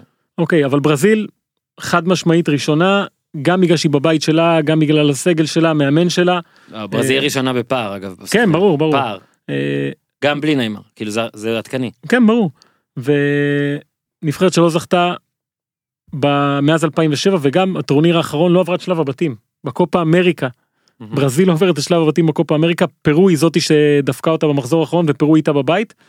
אה, מדברים על הקופה אמריקה. 2016 הסנטנריו הזה מה אה, שהיה ב- היה 2015-2016. 2015, היה 15 2016. 16 ועכשיו 19 גם ב-2015 הם פישלו ועכשיו הם מגיעים כאילו כדי להביא את התואר הזה שמחכים לו כל כך הרבה זמן כי גם היה את המונדיאל אצלם בבית. אה, גם במונדיאל האחרון אגב טעית איתי זו הייתה תחושה שברזיל היא באמת יכולה לחזור ולעשות את זה. והמשחק מול בלגיה שהייתה מדהימה לדעתי סתם הפסד כן באמת לא באמת זה היה לא, כאילו זה היה מוזר היה אז- משחק מוזר אז צ'יצ'ה ממשיך פחות או יותר עם אותה נבחרת עם אותם שחקנים פביניו נשאר בחוץ לוקאס מורה נשאר בחוץ. אה, והביאו את וויליאן שהיה פה בבריכה ב... כן הוא, הוא היה אה, בישראל. וקיבל את ההודעה פה. אה, איזה פרובינציאלי מה אם הוא סייב גול זה אנחנו עשה עשה לו איפה טוב אתה? חמת גדר. איך אומרים חמת גדר ב... טוב בפורטוגז הופמן כן אז אוקיי. ברזיל מי ברזיל מי יפתח במקום נעימה כרגע משחקים בהתקפה במשחקי הכנה כן אני לא יודע מה באמת צ'יצ'י החליט אבל שיחקו קוטיניו רישרליסון גבריאל ז'סוס כן. אה, דוד נרס גם קיבל הזדמנויות. מי שדווקא מתחיל בינתיים על הספסל זה רוברטו פירמינו שמשום מה צ'יצ'ה מעדיף את אה, גבריאל ז'סוס עליו. ואני חושב שהאופציות האלה בהתקפה זה משהו שישחק לטובתה של ברזיל שזה לא רק נאמר והוא ישחק 90 דקות אלא יש הרבה מאוד שחקנים שיכולים לעשות דברים אחרים רישרליסון מביא משחק ראש שלא היה גם גבריאל ז'סוס. אה, ברזיל נראית כהנבחרת הכי שלמה גם קישור גם אה, גם הגנה וגם כמובן שוער, אליסון פותח ואדרסון מחליף, כאילו זה, אין דברים כאלה. אה, אני הולך איתה, אבל כן. אם אני צריך, עכשיו זה מפתיע. כן, לבחור על איזה, להמר על איזושהי נבחרת שתפתיע ב- בבית הזה, אני הולך עם פרו, שזכתה פעמיים בטורניר הזה, פעם אחרונה ב-1975, 2015 הייתה בחצי גמר, חזרה למונדיאל אחרי 36 שנים, ראינו את הקהל שלה, אה, כמה ש... היו לא רעים בכלל במונדיאל. נכון, אה, אבל כל העלייה הזו שהיא הסתכמה ברוסיה, עכשיו היא באה לידי ביטוי באיזה ירידה, איזושהי ירידת מתח כזו, שזה קורה הרבה. אה, הסגל שלה מאוד מוכשר, גרקה מאמן אדיר, אבל אין לה באמת את השחקנים האלה שמשחקים ברמות הגבוהות, יש רק שניים למעשה בחמש הליגות הגדולות. אדווינקולה, השחקן המהיר בעולם, אגב, אם אתם... אה, לא לגילו. לתמיד, ו- וקלאודיו פיסארו שבכלל לא זומן, שזה חבל. אה, יש את פאולו גררו שמתחיל מההתחלה, אה, גרקה מנסה לעשות כל מיני שינויים כדי להחזיר את ההתלהבות הזאת שהייתה לפני המונדיאל, הפסידו 3-0 לקולומביה במשחק הכנה האחרון, אבל אם זה מתחבר שם, ופאולו גררו בטורנירים האלה יודע להוציא מעצמו המון. אני חושב שהיא כן יכולה אה, כמובן לעלות, אבל- מה- אבל מי ערבב את הכדורים בבית הזה? כמובן שברזיל, אגב עשיתי גם אה, גם ונצואלה גם אה, בוליביה, כן. בוליביה. כאילו, בוא'נה גם תקשיב, פרו לא נשמע לי אני כמו... חושב ה- שאחד הדברים הוודאיים בהגרלות זה כמו שבארץ תמיד מכבי תל אביב מארחת. תתארח בווסר בבאר שבע לא בווסרוויל זה הראשון המארחת תצא עם בית סבבה. אגב עשינו תמיד עשינו את ההגרלה בשידור ישיר, זו הייתה השכונה הכי גדולה בהיסטוריה, לא ראית דבר כזה, לא ראית... טוב רגע מחדש. תגיד אה, רגע אז עכשיו בגלל שאנחנו כבר בבית הזה והכל וברזיל והכל אני רוצה לשאול שאלה ואני לא יודע את התשובה עליה כי כאילו למה למה זה מעניין זה מרגיש שזה הרבה יותר מעניין מהרגיל הקופה הזה. כן, אני, אני מגדיר את זה ככה שהרבה מאוד נבחרות מבינות שיש פה הזדמנות לעשות משהו גדול, שכבר לא יקרה במונדיאל, או לא קורה במונדיאל, אה. אולי בגלל שאירופה כאילו ממש כן, הפער ממש גדול. וברזיל פתאום אה, יכולה לזכות בתואר. ארגנטינה תמיד חולמת, כבר מאז בברזיל. 93 לעשות את זה. אה, צ'ילה עם כל הסיפור שלה אחרי שתי זכיות רצופות, אורוגוואי עם הדור המדהים שלה, קולומביה שמרגישה שאפשר לעשות את זה. לא יודע, יש הרבה סיפורים, הרבה אגב, סיפורים. רק צריך להגיד זה שלושה בתים של ארבע נבחרות ושמונה קבוצות שמונה. עולות זה זאת אומרת כאילו מקום שלישי אמור להספיק. ניצחון בשלב הבתים אמור להספיק. זהו וזה גם אומר באמת שמאוד קשה לך להיכשל לגדולות יש לך כן, המון פרגוואי חם- המון ב-2011, חבל פרגוואי ב-2011 הגיעה לגמר בלי שניצחה ובלי שהבקיעה שער שדה. מעולה. בגמר היא כבר הובסה אבל היא הגיעה. אה, אוקיי אז יש את פרו. אוקיי מפתיע פרו. כן, יש סיפור מאוד מעניין בבית הזה, זה ונצואלה. אני לא יודע כמה אתה, אתה אמריקנופוב כזה. חזק אה, בבייסבול. יפה, אז ונצואלה, אוקיי, בבקשה. אה, אחת משתיים עם אקוודור שלא זכו בטורניר הזה מעולם, והיא מגיעה לטורניר הזה בשיא שלה מבחינה מקצועית, וכשהמדינה פקקט. אתה עוקב, אני מניח. אה, אה, מדורו לא? כן, יש את מדורו ואת האופוזיציה וכל הבלגן הזה שם. אה, עכשיו, מה שהיא מצליחה לעשות זה להיעזר בארצות הברית. גם עם ה-MLS, יש לה הרבה שחקנים שמשחקים ב-MLS, וגם אה, היא עשתה את המשחקי ההכנה שלה בארצות הברית, ולא סתם. שיחקה מול אקוודור ומול ארצות הברית, ולפני המשחקים המארגנים שם עברו ביציעים עם שקים, אספו בובות לילדים, אוכל, נייר טואלט, כל הדברים האלה שלחו לתרומות אה, לוונצואלה. אה, יש את החיבור הזה, יש את הניסיון לעזור למדינה. אגב, זו המדינה היחידה בטורניר לדעתי, אתה יודע מה בעצם השנייה בטורניר? שהכדורגל הוא לא הספורט מספר אחד בה, מי השנייה? אה, יפן. כן, יפן גם. זה שתי, שתי אומות, אה, שתי אומות בייסבול. כן, אבל ונצואלה, הפער הזה הולך ונסגר הולך לאט לאט. ונסגר אולי? אוקיי. הולך ו- ונסגר והרבה בזכות המאמן שלה רפאל דודמל שגם מאמן את הנבחרת הצעירה שהגיע לגמר המונדיאליטו. הקודם לא זה שעכשיו הפסידה שם לאנגליה. אנגליה, נכון. אה, יש שם הרבה שחקנים צעירים ויש נבחרת שמאמינה שהיא יכולה לעשות הגיעה לחצי גמר פעם. אה, אני גם חושב ש... הרי מה שלקח אותה במונדיאליטו לגמר זה היה אמוציות הסיפור הזה החיבור למדינה כל משחק הם היו בוכים שם כמו משוגעים. אה, אם זה יקרה גם עכשיו זה יכול להסתיים עם אחד הסיפורים הגדולים בתולדות הכדורגל ויש סיפורים. אה, אז שווה לעקוב אחרי ונצואלה. עכשיו אה, בוליביה זה בעיקר הטניסאי עכשיו, לא? איך קוראים לו? כן היה כתבה עליו אצלכם כן, כן נכון, עזוב. עבר סיבוב ברולנד גרוס אה. אגב טוב אנחנו נגיע לאקוודור עוד מעט נתון, יש כל בית נתון כן, מעניין. נתון ועוד משהו, יש אחרי כן, זה גם טוויטר. אה, טוויטר. כן, גם שחקן, אני רק אומר את השם שלו וזהו. הנתון המדהים בבית הזה, ברזיל פותחת מול בוליביה. כן. לכאורה הכי חד צדדי בהיסטוריה. אבל, שישה מפגשים אחרונים בין שתי הנבחרות האלה, ברזיל מנצחת רק פעמיים. שלוש פעמים מסתיים בתיקו, בוליביה גם ניצחה את ברזיל. גובה אה, ממוצע של המשחקים? אה, הניצחונות של בוליביה, 3,500, איפה- כן. מה הגובה של המשחק הנוכחי? איפה זה? זה בסאו פאולו. בברזיל, כן, הם עושים את זה, הים. הם עושים את זה מתחת למים, הם. עושים את זה מתחת למים בים המלח המשחק הזה. בכנרת. אה, אבל בוליביה היא כזה סוג של לאחרונה כבר לא הנמושה הזו ש... ביררתי אגב 760 מטר. סאו פאולו. יפה? כן, סאו פאולו הררית. אה, אוקיי. שחקן שאני מסמן בבית הזה, יתרון לבוליביה. סלומון רונדון, חלוץ. נבחרת ונצואלה, מלך השערים ההיסטורי שלה עכשיו, עקף את אה, חואן ארנגו. אה, חלוץ אדיר, חלוץ אדיר. כן. אה, שם של שם של אה, כלוא בעונה השלישית של פריזם ברק אגב שהייתה עונה מה, סלומון רונדון? כן אז במחלוקת. זה האיש שלי, שחקן ו- בייסבול לכל כן, דבר. סולומון. ומי לא שרוצ- רציתי לגנוב לך ניר, זו הייתה המטאפורה הראשונה שלי. היה, יש רונדון גם בליגה. ומי שרוצה לעקוב אחרי הבית הזה ב- בטוויטר, לדעת מה קורה, אז שני אנשים, אני חושב, גיא אביעזר, שיביא כל מה שקורה עם ברזיל, הוא יביא, בכלל תעקבו אחרי גיא אביעזר בבקשה זה כל כך מצחיק. וגיא אינגבר, אה, איתי אינגבר, סליחה, אה, שהוא פרואני, או, כן, שמביא את כל החדשות על הנבחרת הזו, ויש הרבה סיפורים איתה. זה בית א', ברזיל לדעתי עולה, פרו וונצואלה יריבו על המקום השני. ובוליביה ת- תחזור הביתה עם השוער שלה למפה. בית ב' ארגנטינה קולומביה פרגוואי וקטר בית טיפה יותר אה, סבוך. קוסמופוליטי אה, משהו. כן ומסי פרש או שהוא ישחק הופמן עדכון של הרגע האחרון. אם מסי לא משחק, ארגנטינה יכולה לבוא עם, אה, אתה יודע, כפכפים עומדת ולהסתובב, למקום שלישי. לנחות ולחזור. ארגנטינה- בלי מסי לא מנצחת בפולין. ארגנטינה בלי מסי לא מנצחת בלטביה. אם אתה רוצה. לא, אבל ארגנטינה, למרות ההומור המדהים הדלוח. הזה, אני חושב שהיא עדיין מועמדת לס- לסיים במקום הראשון בבית הזה, מועמד לסיים במקום השני. כן. אה, בטורניר. ל- לעלות לשלב הבא, וזה סיפור מדהים כי אני חושב שהפער בין מסי לבין מי שעוד נמצא שם בנבחרת הוא מעולם לא היה גדול יותר. גם לא בברצלונה כמובן, וגם לא בנבחרת, זה, יש שם שחקנים ש... הגוורו פרש? לא, אגוורו נמצא. מה, אה, מהוותיקים? מהוותיקים אגוורו, דימריה ואוטמנדי. זהו לא? אם הפער בין מסי להגוורו הוא עד כדי כך גדול, לא, עזוב, זה אתה, כבר מ- לא אשמתו של... אה, אתה מבין של אבל את, אגוורו. ה, את הסיפה, זה לא, אגוורו הוא היוצא דופן פה. Mm-hmm. יש שם כמה חבר'ה שמתביישים לבקש ממנו תמונה. אתה יודע, בוא נתחיל עם מי שלא זומן, זה תמיד העניין מי לא זומן.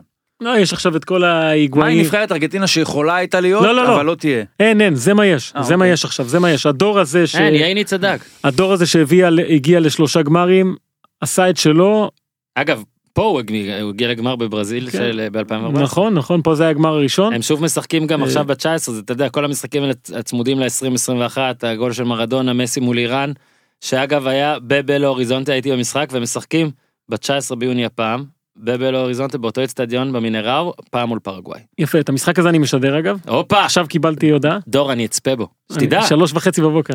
דור אה. אני אשים שעון ואקליט. תן לנו את ההרכב. אני יכול לתת לך בדיוק את ההרכב אם אתה רוצה. ארמני שוער, רנצו סרביה, חרמן פסלה. תגיד לי אם אתה... בוא נשחק הפוך. אני לך... האוהד? כן, אתה אומר לי מי... הלא פריק אה, דרום אמריקה. מי, מי, אוקיי, איפה הם משחקים? איפה הם משחק? אני רוצה שתגיד לי איפה הוא אה, משחק. אתה מקשה עליי כבר. פרנקו ארמני, ריבר. יפה. רנצו סרביה. היה פעם פדרו סרביה. אתה מבין, הנה, אתה הולך לי למחוזות היה פעם. לורנס אוליביה. ראסינג, אלופת ארגנטינה. אוקיי. חרמן פסייה. נשמע כמו סן לורנסו. פיורנטינה. פיורנטינה. אה, אוטמנדי? אוטמנדי זה מנצ'סטר סיטי. יפה. טגליאפיקו? אייקס. הופה. פרדס. פורטו. לא פריז.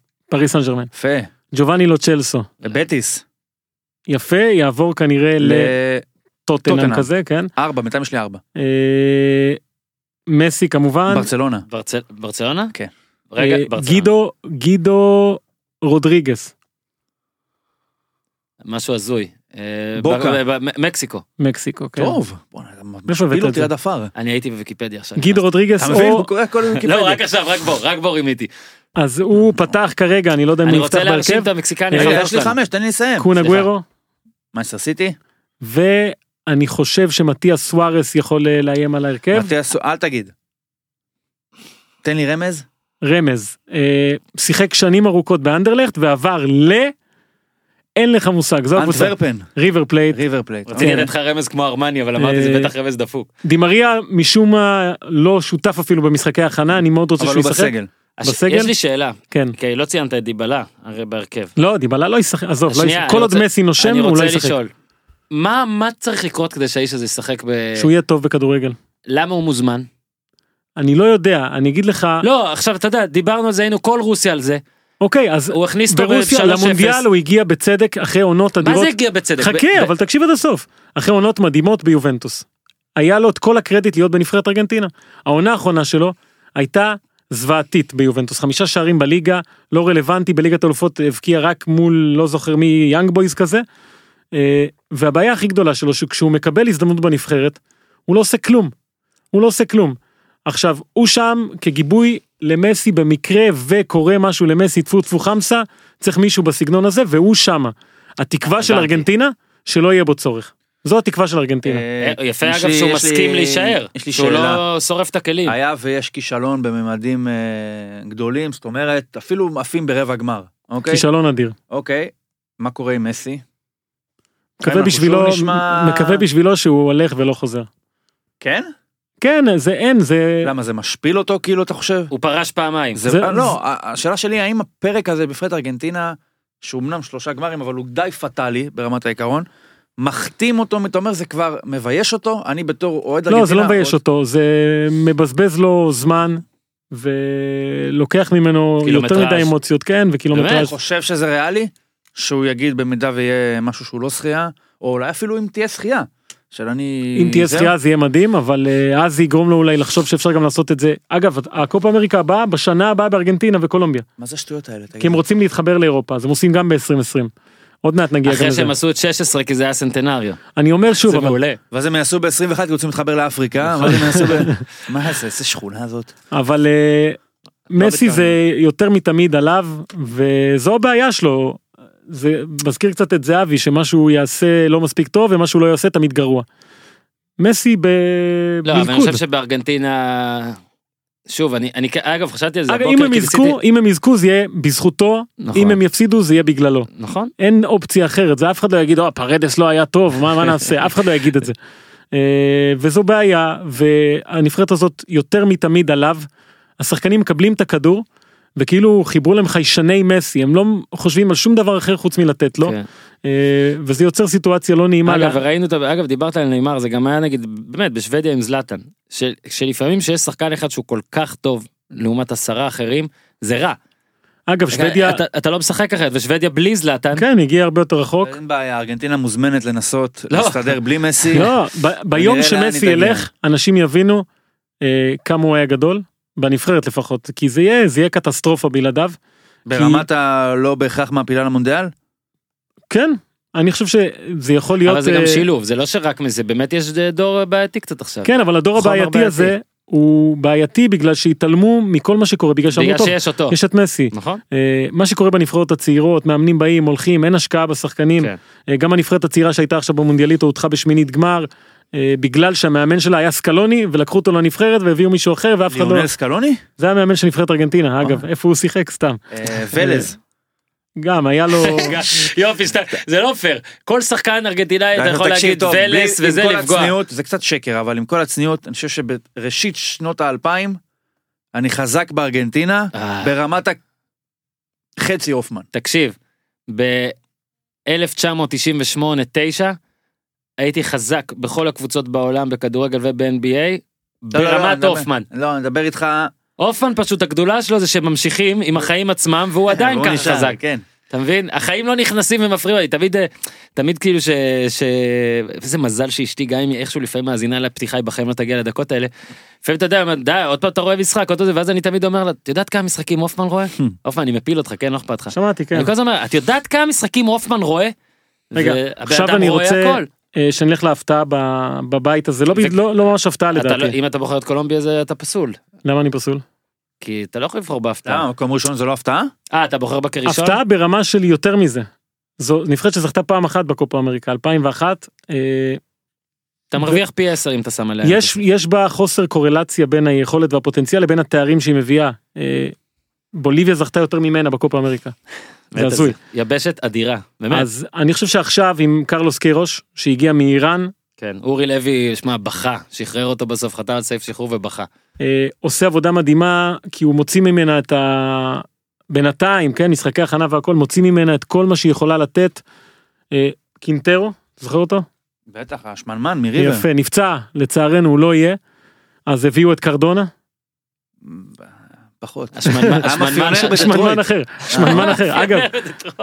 לא רחוק מזה אה, שהיה בבוקה והוא מנטל כזה מקרה ראש כזה אז אה, קרוש מביא אותו משפחת בוננו. אה, אנחל בוננו נכון. אה, מביא את אה, הוא מביא את קרדונה ויש שם את חמאס פלקאו דובן ספטה קוואדרדו כן. הרבה מאוד כישרון בנבחרת הזו גם הגנה מצוינת עם אה, ג'רי מינה דווינסון סנצ'ז קוודרדו זה וויליאן פחות טוב. אהבתי אה, דמיון יובנטוס היה עדיין לא. כן, כן, כן. עדיין. אה, אז יש שם הרבה מאוד אה, אמונה וכישרון שאפשר לעשות משהו. המשחק הראשון של ארגנטינה זה מול קולומביה. זה משחק לפי דעתי מכונן לשתיהן. אבל יש פה איזושהי גלולת הרגעה למי שתפסיד לא בדמות קטר לא? אף אחד לא יודע עדיין איך לאכול את קטר. באמת אף אחד לא יודע. נראה קטר, עם הידיים לא? ככה זה. קטר בינתיים אה, תרמה לקופה הכי הרבה כן? היא פצעה. אני היא- מתאר לעצמי שהיא שמה. לא לא רק זה היא פצעה את נאמר כן? אה, זאתי אוקיי. פצעה את נאמר. היא היא- היא אכן שייכת ליבשת. היא גם באמת תרמה הכי הרבה אבל בינינו כנראה. אה, אז קולומביה, היא מתחילה טוב וזה מתחבר לה עם קרלוס קירוש, אני חושב שיכולה ללכת עד הסוף. עד הסוף. אחת מארבע המועמדות, ארגנטינה בכוח אני שם אותה, כן, אני לא מאמין שהיא יכולה לזכות, אבל אה, אם אני, אם אני צריך לעשות סדר, ברזיל, אורוגוואי, קולומביה ואז ארגנטינה בלחץ. אה, הסיפור בבית הזה כמובן מסי, מה שיהיה יהיה, לכאן או לכאן.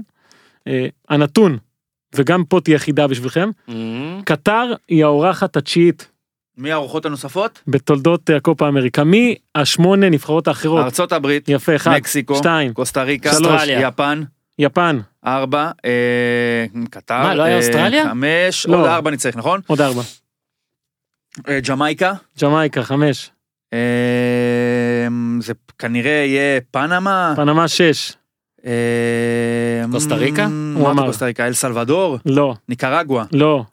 דומה דומה מאוד פורטו ריקו, לא מה. יש שם? מה, דומיניקה, איזה מה דומה לניקרגואה? הונדורס הונדורס, והאיטי אוקיי. והייתי זה כנראה בימי אנו באנו. ושנה הבאה מצטרפת העשירית המדינה- אוסטרליה. מדינה שאין לה יבשת אמרתי אוסטרליה. אוסטרליה, נו אמרתי אוסטרליה בראשון. לי אוסטרליה לא. נמצאת באוסטרליה משחקת באסיה אמריקה. באירופה בדרום אמריקה. ומשחקת בדרום אמריקה. אגב, אני רק רוצה. להגיד שזה כן, אנחנו- זה זה בברזיל, וקטר, כן במידה מסוימת, היא שכנה של ברזיל. היא מברזיל, אתה שוחה, ומגיע לליבריה, מדלג לא, לחוף השנהב, משם קודם- לבורקינה פאסו, מאלי. ניג'ר, לוב, מצרים, ישראל, ירדן, ערב הסעודית, אתה בקטר. וויליאן למעשה, היה יכול לעשות ריגול, הוא היה קרוב כבר שני צעדים דווקא לקטר, אבל בסדר. אה, שחקן שאני ממליץ בבית הזה, אה, פרגוואי יש לה, להבדיל מפעם שהייתה חומה הגנתית שלך תבקיע ותתפלל. אה, יש הרבה כישרון שם, חואני טורבה, אתה זוכר אותו? איטורבה. זה נראה לי צעיר מדי בשבילך, אם אתה אומר שאתה שנות, תחילת שנות האלפיים. אה, לא, אני לא זוכר. אז. חואני טורבה, יליד ארגנטינה, אגב פרגוואי יש אה, ארבעה או חמישה שחקנים שנולדו בארגנטינה, עשו אה. מעבר, המעבר למקום שנותן להם נבחרת. אז חואני טורבה הוא בן 26 כבר, תשע קבוצות בקריירה, הוא היה נחשב לדבר הבא, אה, השחקנים שאני מכיר הם היום אה, בני אה, בני 40. אוסקר קרדוסו, לא 26, נכון. נמצא בסגל, רוקה סנטה קרוז היה בסגל הרחב, לא נכנס בסוף. אוקיי. אה, נבחרת יותר צעירה מבדרך כלל, אני זוכר היה, אמרת- אמרת סרביה מקודם? היה כן. פדרו סרביה שהיה משחק בריבר, נכון? כן, לפני 15-16 שנה. כן. אתה רואה? אז הנה, זו דוגמה שאני זוכר. אז אה, והיה גם... אה, טוב, אה, איך עוצרים את המכונה הזאת? כן, רציתי לעשות שכדי כדי לרצות את ניר, אז צריך לעשות, הרי באמת אני כמוהו, יש דברים שמפסיקים ב nineties, כאילו נגיד עכשיו נדבר על WWE, אז סיכוי שאני. יוצא לדבר על טטנקה, של אמרתי מייקל ג'נטי. רייזור רמון, הנה אמרתי ג'נטי אפילו, אוקיי. אז צריך היה לעשות בפינה גם אה, שאלת ניר צדוק. אה, ואז אוקיי. נגיד אתה מדבר על פרוגוואי, אז הוא פתאום עושה תגיד, אה, חוזה לואיס צ'יאבר, אתה יודע לשחק, או דברים. כאלה. לא לא, מה לא. הוא לא בקטנות, זה אני אוהב אצלו, הוא לא בקטנות. זה נישתי לחלוטין. אז חואני טורבה, אני לא יודע כמה הוא ישחק, אבל הוא חייב מתישהו להתפוצץ השחקן הזה כי הוא כישרון טוב. כן. אה, חשבון טוויטר לעקוב אחריו בבית הזה נו. עידן שגב זה קולומביאני ואורי לוי על קטר. אורי לוי ואילן אלפרין שמע, אורי לוי להגיד על קטר זה- זה זה כבר גזענות, באמת. כן, אל תעקבו אחרי אורי. אה, ואילן אלפרין הארגנטינאי שגר עכשיו במקסיקו טולום, הוא פגש את אה, נכון את יובל אשכנזי. אשכנזי מלך מלך אז כן. הוא תמיד מביא דיווחים אדירים כן, אה, אגב, אם אפשר משגב, אני שוב רוצה את התמונה של החבר שלי שהוא יעלה לטוויטר, תודה. הוא יודע על מה אני מדבר. ואני אוקיי, יודע שהוא אז- יעלה אותה שוב. אז, בית תעלה ב', אותה. רגע, תן לי את הניחוש של הבית. ארגנטינה לא קולומביה ראשונה ארגנטינה שנייה פרגוואי שלישית אני לא יודע אם היא תעלה אבל היא תסיים שלישית. את הפאלי. אה, בית ג' אורוגוואי קטר קטר אגב רק דבר אחרון זאת הייתה הנבחרת שכשהייתי רוצה אה, להפסיד בכוונה לאחי בפלייסטיישן אז אה, בוחר אותה. במחשב זה עוד היה אז הייתי אז בוחר. אבל הם השתפרו שמע מאז. הם לא זזו. אוקיי. בית ג' אורוגוואי צ'ילה אקוודור ויפן הבית יפן היה הגמר עם קטר, נכון? כן גמר אז אליפות מי אסיה. שעלה גמר לגמר אסיה. המשיך אוטומטית ל... עוד מעט נסביר בדיוק למה אגב קטר אם הם ויפן יהיו פה. טובים פה הם עולות ליורו. ליגת האומות המאוחדות. מה קורה? בית יחסית מאוזן. אה, יחסית יחסית אני חושב שאורוגוואי בפער הכי טובה כן, בבית היא הזה. שלישית אגב בכל הזה 7 ל-1 לפני קולומביה. שיאנית הזכיות בקופה אהבה. 15 ואגב זה אורוגוואי זכתה בקופה הראשונה שהיו ארבע נבחרות בגלל זה אני אומר ליגת האומות יכול להתפתח להיות משהו שאתה תדבר על הזכייה הראשונה. אז אורוגוואי הייתה מההתחלה הכי טובה. אה, זכתה בהתחלה בשנים הראשונות של הזה זה היה אורוגוואי, ארגנטינה, ברזיל היו כן ברזיל מאחור. וצ'ילה אלה היו ארבע ברזיל וצ'ילה שמשתתפות אבל זה היה אורוגוואי וארגנטינה בעיקר בפרו ואז עוד לא המציאו את הגלגל ב- בכלל. גם במונדיאל. זהו. ולאט לאט התחילו להצטרף כל שאר הנבחרות. אה, אבל אורוגוואי זכתה ב-2011 פעם אחרונה אה, לא יודע אם יצא לך לפגוש אותם במונדיאל יצא לך לראות אמ, בזה לא. יפה אז הייתי במשחק שלהם מול אה, פורטוגל כן היית בסוצ'י שנתקעת עם הטיסה. נכון. אה, זאת תהיה נבחרת מאוד דומה למה שהיה שם שהיא הייתה מדהימה והפסידה לצרפת אה, בגלל פציעה פחות הרי היה חסר לה את אחד הכוכבים שלה. אה, מה זה היה שם בעיטה חופשית של גריזמן לא? עם ככה אה, זה התחיל. נגיחה כזו שמישהו כן, החליק. כן. אומטיטי אני חושב. או ורן. אה, בכל אופן סגל מעולה לדעתי יש לה בכל עמדה גם מחליף מעולה. אה, הרבה אופציות לטברס וזה מדהים כי זו מדינה קטנה שמצליחה לייצר כל הזמן מה, זה באמת, אה, אה, נבחרת כזו. אה, יש לה חוליית התקפה מהטובות סוארז קוואני על הספסל מקסי סטואני? גומס אתה לא סטואני. על הספסל סטואני לא אתה רואה מת על אותו סטואני. כן אבל לא רואה אותו משחק יותר מדי. אה, ההגנה שלה גם גודין חימנס מדהים. אולי בעמדת המגינים יש לה קצת בעיה כי מרטין קסרס עדיין איכשהו משחק לקסל בצד שמאל הוא, הוא בסדר. אה, והקישור יש שם אין ספור אופציות. מה עם החבר שלנו מארסנל? אני לא יודע כמה הוא ישחק כי זו עמדה אולי הכי עמוסה בנבחרת הזו. יש את נייטן ננדס שישחק אתה מדבר על טוריירה כן? כן. אה, וסינו לפניו ארסנל. כן. כן אמרתי מה עם החבר שלנו אגב, מארסנל? אני מוכן לא להתערב איתך. לא הקשבת. אני מוכן להתערב איתך שאת ההרכב של אורוגוואי נגיד אם אני אומר לך אתה מכיר יותר. שחקנים בארגנטינה. כנ"ל לגבי ברזיל קולומביה לא. ברזיל אה, בטוח. למה גם קולומביה יותר? אה, אז אורוגוואי לדעתי תסיים במקום הראשון ו- הפתעה. ואולי תעשה עוד זכייה מדהימה על אדמת ברזיל אתה הכי גדולה יש לה על אדמת. על אדמת אה, ההפתעה 69 שנים אחרי. לא הוא חישב את זה כל כך מהר. בואנה. 69, 50. כן כן טוב מ-50. בפוקר אחי. אה, חשב קופות בפוקר. סייד קופה. צדדית של של המונדיאל. ההיסטוריה. קופה- צדדית של ההיסטוריה. ההפתעה בבית הזה יכולה להיות רק אחת לדעתי וזה אקוודור. אה, שנמצאת בפריחה ספורטיבית שלא הייתה כמותה אולי מעולם. בג'ירו דה איטליה אופניים נכון. זכה ריצ'רד קרפס אה, אגב נולדת שם צחצח. אני נולדתי בקיטו כן. מה? הופה. תעשה עוד פעם אה? מה? מה? מה? לא כן. באמת? כן גוטמן שלי- גוטמן והופמן נולדו בקיטו. הלכו שנייה לעבוד ב... בקיטו אבא שלי היה שם צריך לעשות את זה סיפור לכל החיים. תקשיב. זה נוראי אחי נולד בארצות הברית אני אומר לך או, ואז חזרנו לך לארגנטינה? הם לא מאשרים אזרחות כפולה הוא משהו ביטל כזה. אותה. הוא- הם הציעו לו והוא לא רצה. עכשיו, שלך אגב- בעל הנעל נוסעים לאמריקה הוא כאילו מבטון רוז' לואיזיאנה. באמת? אגב על משקל. מי- מהי קבוצת הספורט הבכירה בבטון רוז' לואיזיאנה? מה? LSU. יפה. אה, אל תאמר איזה מעליב בוא זה הכי מעליב שהיה לך. ומה המכללה בניו אורלינס? אולמיס? אה, לא, אולמיס אה זה מיסיסיפי. מיסיסיפי. המכללה הבכירה ב? ב... ניו אורלינס. היריבה. אני אתעצבן. טוליין. בסדר, אני אתעצבן, אני קדימה. אתעצבן, זה היה טוב. רגע, אני רק רוצה להגיד שעל משקל עלי מוחמד וזה, אז בגלל שההורים של דור הלכו הצידה ועשו אותו בקיטו, הבן אדם עשו אותו נוצרי. בקיטו. לא, שמע, לא, נולדתי רק בקיטו. נולדת בקיטו זה מספיק. תקשיב, זה לוקח זמן, נשמה. מעכשיו אני משנה לך את השם, ואני קורא לך... כל מה. שקשור לנבחרת אקוודור אתם יכולים לעקוב אחרי. ההורים של... כן. אה, קייסדו. קייסדו, אה, אוקיי. סע. אקוודור גם במ- במונדיאליטו עכשיו הגיעה לראשונה בתולדותיה לחצי גמר של טורניר פיפא והיא אלופת דרום אמריקה בגילאים האלה. אה, זו נבחרת, אני לא יודע אם אתה מכיר את הסיפור על אסמרלדס, העיר הקטנה הזאת, עיר חוף. אה, הרי מה היה קורה בכדורגל באקוודור? היה את קיטו, ברסלונה קיטו, כן, אה, לא, אמלק. ברצלונה מגוויאקיל, אמלק, כן, יש את קיטו וגוויאקיל. אה, אחת על ההר, אחת על החוף, ומשם היו מגיעים השחקנים, כי זה מה שהכירו, המאמנים, לא רצו לחפש יותר מדי, עד שהגיע איזה מאמן זר, אני לא זוכר את שמו, סוף שנות ה-80, שנות ה-90, והחליט לחפש, דרווין. לחפש, דרווין, לחפש שחקנים באקוודור. נסע, נסע, נסע, הגיע לאסמרלדס, מקום מאוד עני, 400 אלף תושבים, משהו כזה, אה, ואקוודור מדינה לא קטנה. וגילה את אסמרלדס, שזה גם יש אה, חוף כזה, אין מגרשי כדורגל, אבל כולם משחקים כדורגל על החוף, וגילה שם אוצר אתלטי שלא היה כמותו, והיום בסגל של אקוודור יש 23 שחקנים, 17 מאסמרלדס, באמת? משהו כזה, זו מדינה לבנה ברובה, נכון. והנבחרת שחורה, אה, כמעט לחלוטין, איוון קאביידס היה לבן, קאביידס, אה, נכון. היה אה, ב... סלטה ויגו אם אני לא טועה. נכון, גם, כן, היה בספרד, בטיס אולי וכאלה. אה, אז הנבחרת הזו היא מאוד מאוד אתלטית, מאוד חזקה, אה, פחות טכנית. אה, יהיה מעניין לראות איך היא מוציאה, זו גם נבחרת שמשחקת בגובה, בקיטו נורא קשה לשחק. אה, הייתה איך משיגה, את- מסתדרים החבר'ה מאסמרלדס בקיטו? תקשיב הם רצים כאילו אין מחר, זה שיאן אה, דרום אמריקה בריצה מאסמרלדס, המתאגרף הכי טוב באקוודור מאסמרלדס, הספורטאים באים משם, אה, כי הם אומרים כי הם כל הזמן רצים על החול, זה הסוד שלהם, אז תשים אותם בגובה זה מעניין אותם יש דשא. אה, המאמן הרנן בוליז'ו גומס, דמות אה, דמות הזויה, כן, היה בפנמה במונדיאל.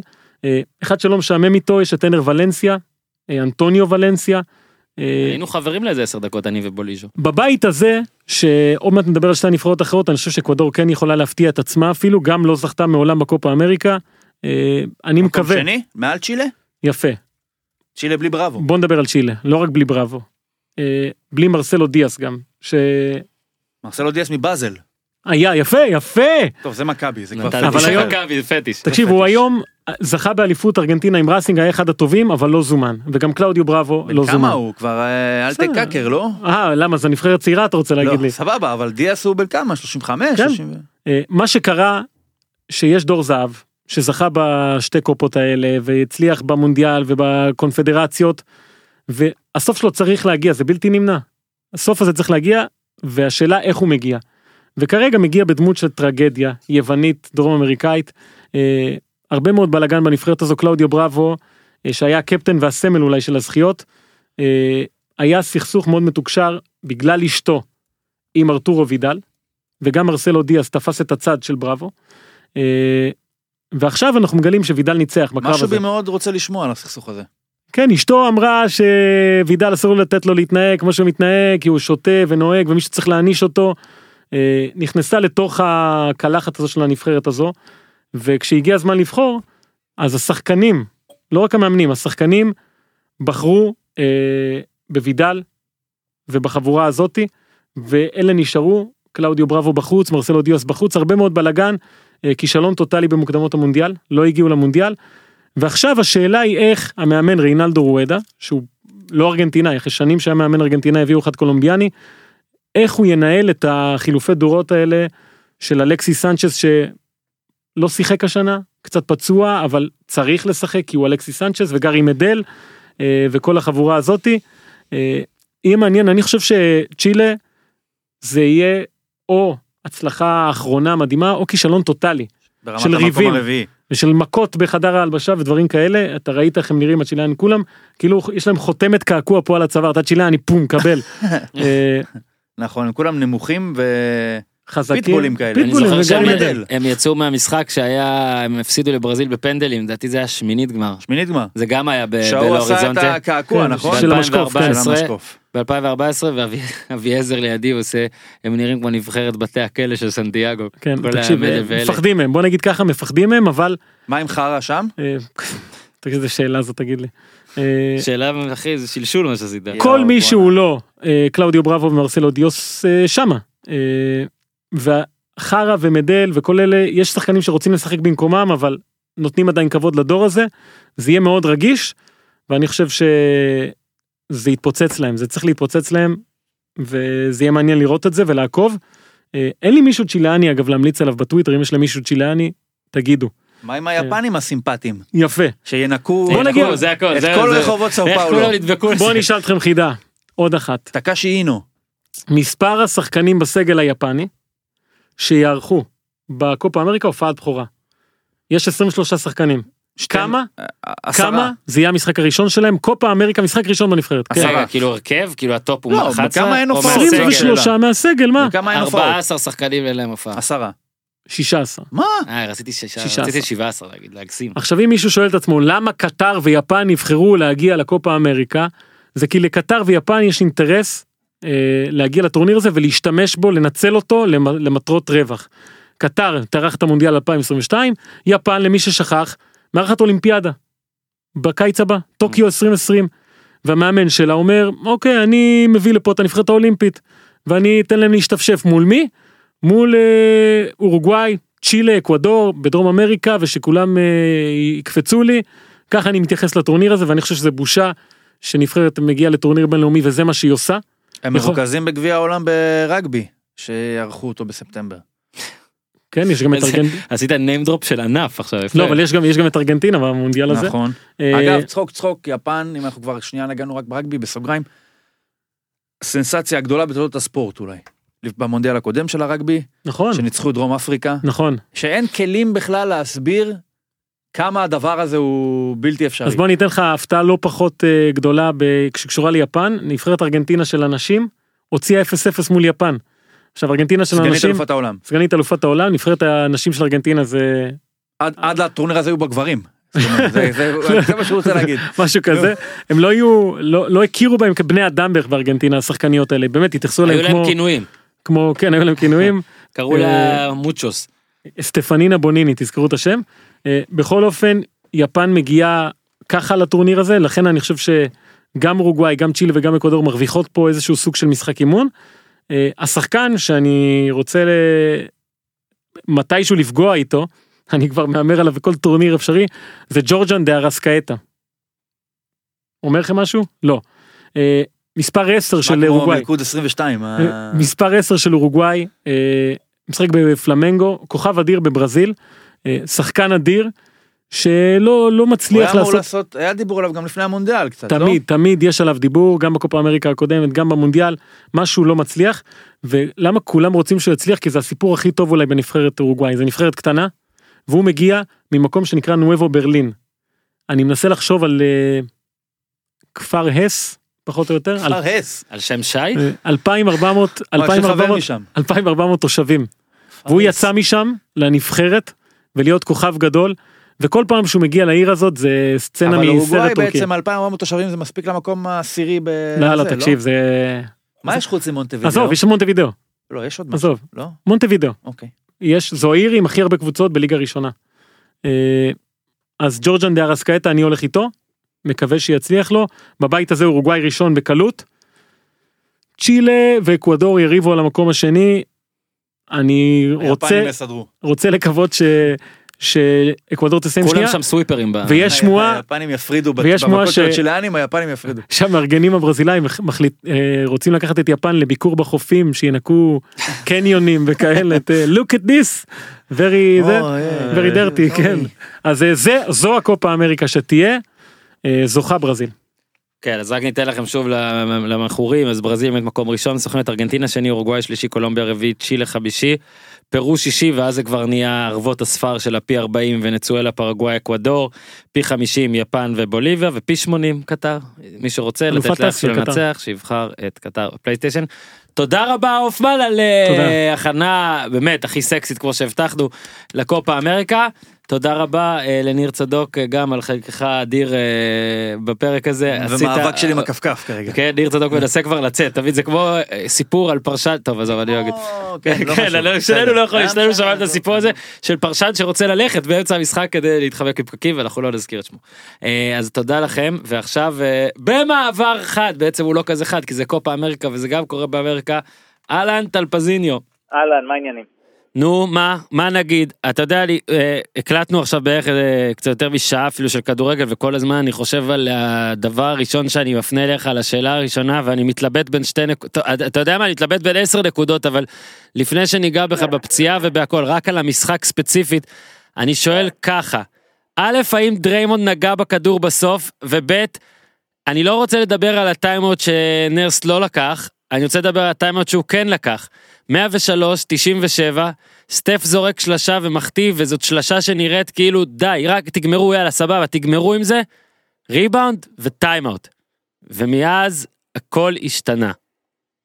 אה, אין מאיפה להתחיל, תשמע, זה, זה די, אה, זה, זה היה אדיר. קודם כל אירוע אדיר, ו, ובאמת כיף לנו לחוות את הדברים האלה, כי, כי הסיפורים, אתה מבין, זה, זה באמת, יש לך את השושלת הזאת, ויש לך את הטוענים לכתר, ותכף נגיע לדורנט, אבל, אה, וגם לדריימונד.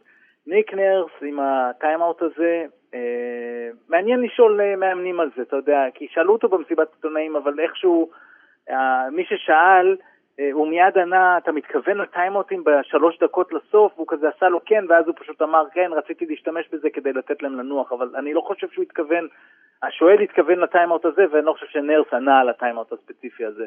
אני זוכר שעבר לי בראש, מה אתה עושה? כי היה מומנטום מטורף. מה קוואי יכל לסיים עם 70 ב- ברבע. בדיוק, ברגע הזה הוא היה בשיאו, והקהל בטירוף, ועוד עוד איבוד אחד של גולדן סטייט, והם אולי רצים ועושים עוד סל, ועם פאול, ואולי באמת סוגרים עניין. אז לא ברור, אתה יודע, אבל בוא, אתה יודע, באמת, אה, אה, מאמנים עושים, מקבלים אה, כל כך הרבה החלטות. מסכים, אני, אני חושב שזו הייתה טעות, ואני חושב שהוא יסתכל על זה וגם אה, יבין את הטעות. ועכשיו למה... לגבי הטיים... כן. לגבי הטיימאוט שהוא, שהוא לא לקח, אני לגמרי בסדר עם זה. כי אין ספק שאם הוא לוקח את הטיימאוט, אז נכון, הוא יכול לתכנן משהו יותר, אבל אז ברור שהם שמים דאבל טים על uh, קוואי ומוצאים ממנו את הכדור בשנייה שהוא מקבל את הכדור. ויכול להיות שהוא יכול לתכנן איזה משהו אולי יותר טוב, אבל uh, אם היה לו סיכוי שישכחו מלעשות את הדאבל טים וישאירו את uh, איגוודאלה נניח, או קליי, uh, מי זה היה שם? זה היה קליי עליו. Mhm. ישאירו את קליי לבד על uh, קוואי, זה היה ככה. אה, בכזה, בכזה, בכזו סיטואציה, שאין זמן לדבר על זה. העניין הוא שאתה מתעסק פה בשתי קבוצות מאוד מאוד אינטליגנטיות, בטח בהגנה, ואפשר אה, אה, ולדבר חצי שעה רק על מה שגולדנסטייט עשתה בהגנה במהלך האחרון. אה, זה, זה מכולם, זה איך איגוודאלה בא לעזור לקליי על קוואי, בשנייה שקוואי עושה את, ה, את התנועה, את ההקפצה הראשונה קדימה, לצד ימין, איך ליבינגסטון לא עוזב את אה, השחקן שלו, שכרגע שכחתי מי זה היה, ואז הכדור מגיע לקייל לאורי בפינה, וכל הזמן הזה דריימונד מאחורי מרק גסול, אה, מאחוריו, אבל אז הוא כבר, באיך שהכדור מתחיל לנוע לצד שלו, דריימונד מתחיל לנוע לפני גסול, כדי שהוא יוכל להיות זה שהולך בין גסול לבין השחקן בפינה. ועד שהכדור זז והגיע לקייל לאורי, דריימונד מגיע לקייל לאורי, ואני ראיתי איזושהי תמונה שרואים בבירור שהוא נגע, וגם קייל לאורי אומר שהוא נגע. לקי- נגע. קודם כל לקייל לאורי עדיף שהוא נגע. יש- כאילו, יש אינטרס, נכון. אני, נכון. אני אה, קודם כל רק טיפה תזוז קצת כי היה- נשמעת טוב בהתחלה ואז טיפה היה קצת רעשי ואולי שם אתה- אתה, ב, ב, אתה ב, נשמע שאתה בנאסא. אה, אני חושב ש... תראה אנחנו עדינים עם לאורי בעיקר בגללך כי אני רואה כמה אתה אוהב אותו ובאמת הסיפור שלו מרגש. אבל תקשיב גם המסירה לגסול שעשתה את הבקורט וגם הייתה עוד שלשה שהייתה פנויה והוא יצר וגם השלשה כאילו הזדמנות כאילו אל נותנים לך הזדמנות להיות גיבור של, ה- של, ה- של החיים האלה. אה, משהו מפריע לי ב, בוא נגיד ביכולת הקלאץ' של לאורי. שפשוט היא, היא, אני, היא, אני איתך, אני, אני איתך, אגב, אני לא איזה חובב לאורי גדול, אני אוהב סיפורים ואני אומר, זה אנשים. ובואו רק נזכור דבר אחד, אני, אני אומר שוב, אין לו את הגן הזה של הקלאץ' הסופי, מצד שני הוא הוא קלע פשוט, שלשה. כן, הוא חמוד. הוא קלע כן שלשה חשובה מאוד ברבע הזה. כן, הוא קלע היחידה. שלשה חשובה. זאת אומרת, הייתה שלשה חשובה שלו, היו לו עוד פעולות מצוינות ברבע הזה, הוא היה ממש, היה לו שם רגע, sequence אפילו הייתי אומר, מצוין של כמה פעולות בשני הצדדים, ואז, אה, ואז בעט, בעט בדלי, כי אין לו את המקסימום, אבל לכן זה, זה בעצם הטיעון שלי לגביו. זה לא שחור לבן, הוא לא לוזר, אבל הוא גם לא ווינר, הוא איפשהו באמצע, יש לו רגעים כאלה, יש לו רגעים כאלה, אבל לקחת את השלשה הזאת, ואולי לא זו, אלא אחת קודם, ולגמור עניין, ולקחת אליפות, את זה אין לו, זה. שמע, אני חושב שכאילו השתמשנו יותר מדי כבר ברודי טומיאנוביץ' quote, ב-never underestimate the heart of, the cha- כן. of a champion. אני לא חושב שיש דוגמה יותר טובה מזו. אני לא חושב שאני זוכר דוגמה יותר טובה מזו, הייתה לי גם שיחה עם אה, חברנו סגל הבוקר שהוא ראה את המשחק בדיליי והיה חייב להתקשר איך שזה נגמר. ו...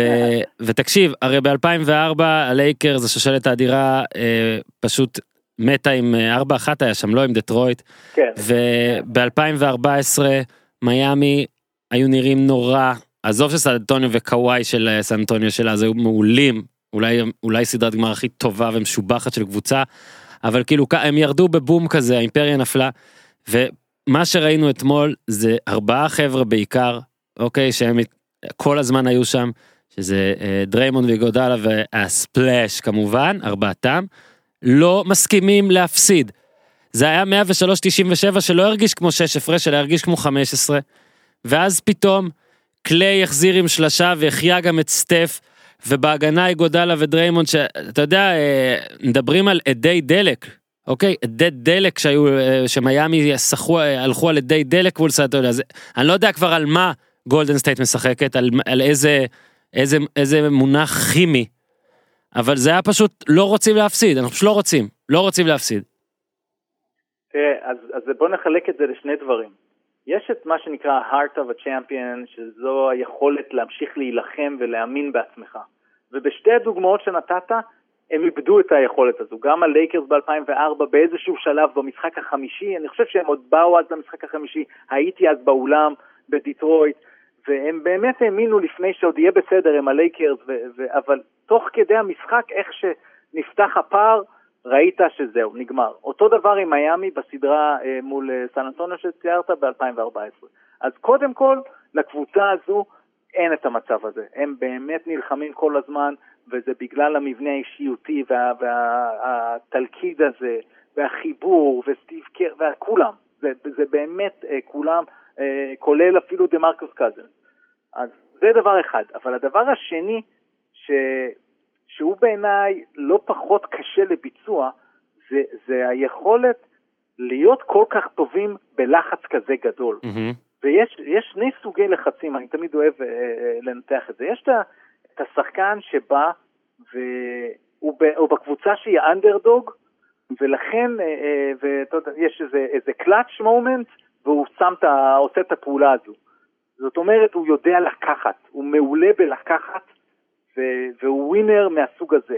ויש ווינר בעיניי שהוא אפילו קשה יותר, שזה הווינר שכשכל הציפיות הם עליך, כל הלחצים הם עליך, ואתה עדיין אה, מבצע מצוין. ואת זה למשל אה, גולדן סטייט עושה אה, מדהים, והיו עוד כמה במהלך השנים, אה, אפילו שיקגו בולס ב-98, ב- Mm. בשנה השישית שלהם מול אינדיאנה, בסדרת גמר המזרח, ש... מה, כשמילר קלע את השלשה. כשהוא דחף שם את אה, ג'ורדן וקלע את השלשה? אז, אז לא, אז אני אומר, רג'י ואינדיאנה באו לקחת והיו ווינרים, ובכל זאת שיקגו, כן. שכל השושלת הייתה שם, הם רצו לצאת והם ידעו שזה הולך להתפרק, לחץ אדיר עליהם, ועדיין הצליחו לנצח. זאת אומרת, זה הרבה פעמים הלחץ שמכווץ אותך, ו- וראינו אז שני דברים, גם לב ולחימה, שזה ה-heart of the champion, וגם ווינריות תחת לחץ אה, יוצאי דופן, ולהוריד את הכובע אה, על, על מה שהם עשו במשחק הזה. מה יקרה בשני המשחקים הבאים, זה אפשר לדון עכשיו. זהו, ב-103.97 גם כתבתי לאחים שלי שאני חושב שלא משנה מה יהיה באח- מעכשיו, בהבנה שהרי דורנט, כאילו זה היה עוד לפני החדשות, אבל זה היה די ברור שטוב די, כאילו הוא לא, הוא לא ישחק. כן. הם לא יוכלו לעשות את זה שלושה משחקים, למרות שאני כן יכול להגיד שבתחילת הסדרה חשבתי שאם רק דורנט יחסר עדיין יהיה אפשר לעשות משהו מבחינת גולדן סטייט. לא חשבתי בביטחון מלא כמו שנגיד חשבתי אם הוא כן יחזור. מן הסתם העובדה שקליי אז נעדר במשחק ההוא בכלל שינתה פה את הכל. אבל באמת בואו רק נחזור לזה דורנט חזר פתח אה, שלוש משלוש לשלוש אה, גולדן סטייט הובילו. רבע שני אה, אתה יודע ישר יצא ברשתות החברתיות הווידאו הזה שמראה אתה יודע כל מומחי האכילס וה, וה, והתפוצות התחילו כבר לתת את שלהם שכולם יודעים גם מה זה אכילס כולם מכירים השם זה באמת הכי נורא שיש. אה, פציעה אתה יודע יש- אה, תשאלו את קאזינס בוא נגיד לוקח זמן ואתה לא תמיד חוזר אותו דבר בכלל. אבל אה, שמע זה היה רגע מאוד עצוב ואחרי המשחק מיד הגיע אה, אה, ה general manager. ואני חושב שמה שהיה יפה שם זה שאנחנו רואים בהמון מקומות לא רק בכדורסל. שלא רק בכדורסל ולא רק באמריקה ש general manager מגיע בעיקר כשהולך בעיקר בניצחונות פתאום בא להתראיין פתאום רוצה שיפרגנו גם לו. לא ראיתי את מיירס יותר מדי פעמים. אה, הוא בא ככה סיבת עיתונאי ומדבר על הפציעה שלו כאילו ממש לקחת אחריות עליו אנחנו עוד מעט גם אולי נדע מה עומד. האם עומד מאחורי זה עוד משהו אבל זה היה רגע מאוד אנושי ומרגש הבן אדם מצד אחד אומר לא מאמין שיש קשר בין הפציעות אבל מן הסתם הוא הרגיש אחריות אה, למה שקרה.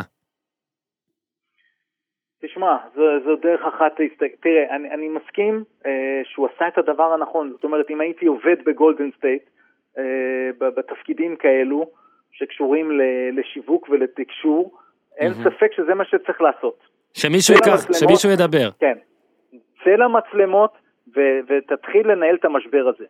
אה, וזה משבר, אה, כי בעיניי חייב להיות קשר בין הפציעות, למרות שיצא לי לדבר עם רופא, ואני מניח שנשמע עוד הרבה, שיכול להיות שאין קשר. ואז אני, אני מת, מתנצל אם אני תוקף אותם. לא, אבל- יכול להיות שהקשר הוא בשחקן שחודש לא שיחק, פתאום פותח. אה, וצריך... נכון, גם יכול להיות. בעיניי הסיפור, אז יש פה שני סיפורים. אחד זה מי אחראי על דבר כזה, ושתיים, הניהול והטיפול בו באותו רגע. זאת אומרת, באותו רגע טופל במקצועיות של ארגון, שאני מכיר אה, לא מעט אנשים בארגון הזה, וזה לא מפתיע. הם סופר מקצוענים, והם עשו את זה מדהים. מהרגע של הטיפול ב- ב- באירוע הזה, איך סטיב קר נכנס למסיבת העיתונאים, והמשפט הראשון שלו זה I'm devastated, uh, אני שבור, הרוס, מהמם. ממה שקרה לקווין, uh, למרות שהרגע הוא סיים ניצחון אחד הגדולים, ו... ואז כששאלו שאלה שנייה הוא כבר אומר בוב אה, מיירס ייכנס לפה וידבר על זה. ו... ואז כבר אני התחלתי להבין, כי עד אז היה רק שמועות, התחלתי להבין, "אוקיי, די בטוח שיש פה אכ- אכילס. ו... ואז מגיע בוב מיירס מאוחר יותר, ו... ולא עומד בזה, זאת אומרת זה באמת עניין, ו... ואנחנו חוזרים לזה כל הזמן, מדובר באנשים, ואני מניח שהיו להם המון המון שיחות בכל הימים האחרונים, והם בטח חטפו את קווין דורנט ואמרו לו חכה עוד וחכה עוד, ובסוף אישרו לו, שוב, אני מניח, אה, אנחנו לא יודעים, יכול להיות שכן לחצו אותו, זה מה שקנריק פרקינס אמר, לא נראה לי, מההיכרות עם, עם הארגון הזה, אה, לא נראה לי שלחצו אותו, אבל גם אם קווין דורנט לחץ אותם, האחריות שלהם היא לשמור עליו, לשמור עליו מפני עצמו. אה, ו- והנושא הזה הוא חשוב, ו- ואני בעצם הולך ושואל את השאלה הבאה, ואני חוזר לדבר היותר מהותי, לא איך הם ניהלו את הנושא הזה, אלא ההחלטה לתת לו לשחק. אוקיי. ו- ויש לי פה שתי שאלות. עכשיו, בואו נלך עוד שנה, ונניח יש לבוב מיירס, הוא ממשיך להיות המנכ"ל, ה-GM של, אה, של גולדן סטייט, וסטף קרי עם פציעה דומה, ובדיוק אותה סיטואציה. חודש בחוץ וגמר, וכבר הוא מתחיל אה, להגיד שהוא בסדר, והוא עושה אימון אחד והוא בסדר. האם בוב מיירס, אחרי הניסיון הזה שיש לו עכשיו עם קווין דורנט, האם בוב מיירס בעוד שנה נותן לסטף, מ- לסטף קרי לעלות לשחק? והתשובה בעיניי היא חד משמעית לא. אתה אומר עם- עם- עם עוד שלוש שלוש עונות ו-130 מיליון דולר אה, לא מובטחים. בגלל זה, לא, לא, לא, לא, אתה לוקח את זה למקום ציני, אני אומר רק... לא, לא, לא, מיירס- חס וחלילה ציני. בלי קשר אפילו לכסף של סטף קרי. אתה אומר אך ורק בגלל. הניסיון שקרה עכשיו, הניסיון השלילי הזה. רק מהניסיון שקרה לו עכשיו, שבעצם היה פה שחקן עם פציעה בשריר, ברגל מסוימת, ושריר שמאוד קרוב לאזור האכילס, שריר התאומים, רק מהניסיון הזה הוא היה אומר, אין סיכוי שאתה חוזר לשחק בתקופת זמן כזו קצרה. ואגב, אם, והשאלה השנייה שיש לי, היא בעונה רגילה, כמה זמן הוא היה בחוץ? ואז אין לי ספק שאנחנו מדברים פה על שמונה, שמונה עד, עד עשרה שבועות, שמונה עד עשרה שבועות, למה? כי מחזקים דברים, מחזקים את השריר, עושים יותר בדיקות, ו- ופה הביקורת שלי, ופה הבעיה. ו- ולפעמים, אה, הנה קליי חזר מוקדם ממה שהוא היה צריך, וטפו טפו טפו, הכל בסדר. אגב, אה, בוא רגע נעבור, אתה, אתה יכול לדעת שקוואי לא בסוף העונה הזאת ייכנס לאיזה ניתוח או משהו? שהוא תקין? נראה אין לי ש... אין לי ספק, אני חושב שהסדרה הזאת, טלפז, הסדרה הזאת היא הכי מלחמה שאני זוכר הרבה זמן. מלחמה, אני מדבר, מלחמה גופנית. כולם שבורים שם. אה, זה סדרה מדהימה בעיניי, וזה היה, אגב, בוא'נה, לא, לא פתחנו ואמרנו גם את זה, אחד המשחקים הטובים בשנים האחרונות אולי מבחינת נרטיבים. וסיפורים נכון, ובלאגנים. אני, נכון. אני תמיד אומר שאני אה, אגרוף, כשאני רואה קרבות גדולים, אז אני בלחץ. אה, לא משנה, אני לא לטובת אף אחד, אני פשוט בלחץ מהענף הזה ואני רואה את זה בעמידה. אתמול, כשהם חזרו כבר ל-103-96, כשהם התחילו לחזור גולדן סטייט, היה נראה לי 103-101, אני כבר לא יכולתי לשבת יותר. זה כאילו, ראיתי את זה והייתי בלחץ ואין לי סוס במרוץ הזה, אבל אני לא יכולתי להירגע. לא יכולתי להירגע דקות ארוכות אחרי שנגמר. אני, אני מסכים איתך במאה אחוז, ואני רק רוצה לחזור לנקודה הזאת. אני חושב כן. שמה שיש לקוואי, אה, אה, בוא, בוא נגיד שוב, מה שיש לי ולך מהצד זה ניסיון של לראות את הדברים האלה הרבה מאוד שנים. אצלי זה יותר שנים, אני פשוט יותר מבוגר ממך, אז אה, אה, אה, נראה לי, ובוא בוא נזכור, נראה מה יקרה, שאנחנו נשמע על זה שהוא נכנס לאיזה, הם קוראים לזה procedure, ניתוחון לנקות שם דברים. מהמם. וזה התחושה, שוב, לא רופא, מצטער אם אני אה, אה, לא, עושה פה, אה, קופץ למסקנות שאני לא צריך. זה לדעתי מה שיש לקוואי, ואני לא מזלזל בזה בעונה רגילה, אם הוא היה עובר את זה, כנראה ארבעה עד שישה שבועות בחוץ. כן. זה הניסיון שלנו על הדברים האלה. Uh, התחושה שלי, על קוון לוני, שמענו שיש לו uh, פגיעה הרי בחזה, אבל רופאים אמרו שהוא לא יכול להזיק יותר. זאת אומרת, כנראה שיש, אולי, אני לא יודע. יחליף חזה בסוף העונה. אני לא יודע אם זה שבר בצלעות או סדק בצלעות, אה, ואז דווקא נראה לי שהוא כן יכול להחמיר, כי מכה חזקה, אבל אוקיי, אני, אני אקח את המילה שלהם. למה אגב? כי גולדן סטייט באמת נחשבת לאחת המובילות בתחום הרפואי. ו, ואיכשהו פה, לי מהצד, נראה שיש קשר ישיר בין חוזק שריר התאומים ללחצים שיש גם על הברך וגם על האכילס. כי מה שלימדו אותי כל השנים, ואני עושה קצת בחובבנות רצינית, נקרא לזה בריצות ועניינים, זה שברכיים ו- ו- וגידים בכלל, ככל שהשרירים מסביב חזקים, הם סופגים את העומס. ו- ואם הם חלשים, ובטוח שהם חלשים, כי היה לו רק אימון אחד, ועכשיו ראיתי איזה ציוץ שהוא עשה כבר שני אימונים ביום בימים האחרונים. אוקיי, אבל כנראה שהוא היה צריך עוד שבוע לחזק, או, או, ואני רוצה להגיד את זה שוב, אולי זה באמת מקרי, ואולי הגיד כבר היה פגוע, והגיד היה פגוע מעומס המטורף ש- שהוא עבר עליו כבר בכל הפלייאוף הזה, כי הם שיחקו עם רוטציה קצרה, ובעצם הפציעה עם יוסטון, אה, הוא היה ממזל שהפציעה הייתה רק בשריר התאומים, ויכול להיות שגם אם הוא מחכה עוד חודש, זה קורה בגיד. אז גם זה יכול להיות, וגורל, אבל לי מהצד זה נראה אה, לא טוב, ו- וזה נראה לא טוב גם להם, ואני חושב שבגלל זה הם טיפלו בזה כמו שהם טיפלו בזה, גם כי הם אנשים טובים, אני באמת מאמין בזה, והם באמת עצובים ורצו ללכת ולדבר למצלמות. לא, לא, אין, אין ספק גם- אגב, אין ספק שעצם העובדה שהוא יוצא ככה מיירס ומדבר ככה, זה אומר שגם אם זו לא האמת, זה, יש בו הרגשה שיש אחוזים של אשמה פה, אתה מבין? זה, זה כן. רואים, זה לא, זה אם, יוצא, אם, אה, אם הוצג כאילו אני רק התרגשתי בדבריו ולא ראיתי פה איזשהו משהו, אבל אני כן חושב ש... תראה, יצאו דיווחים בימים האחרונים גם של שחקנים לא הבינו למה הוא לא שיחק כבר. משהו שם כן מוזר, אגב בוא, בוא נגיד קוואי בסן אנטוניו רוב מה שקרה זה רפואי. אתה יודע זה כאילו נכון. לא סמך זאת עליהם. אומרת שאנחנו צריכים, אנחנו צריכים להבין שכששחקנים בחוץ, הם, הם בחוץ אולי כי הם חוששים מהדבר הזה.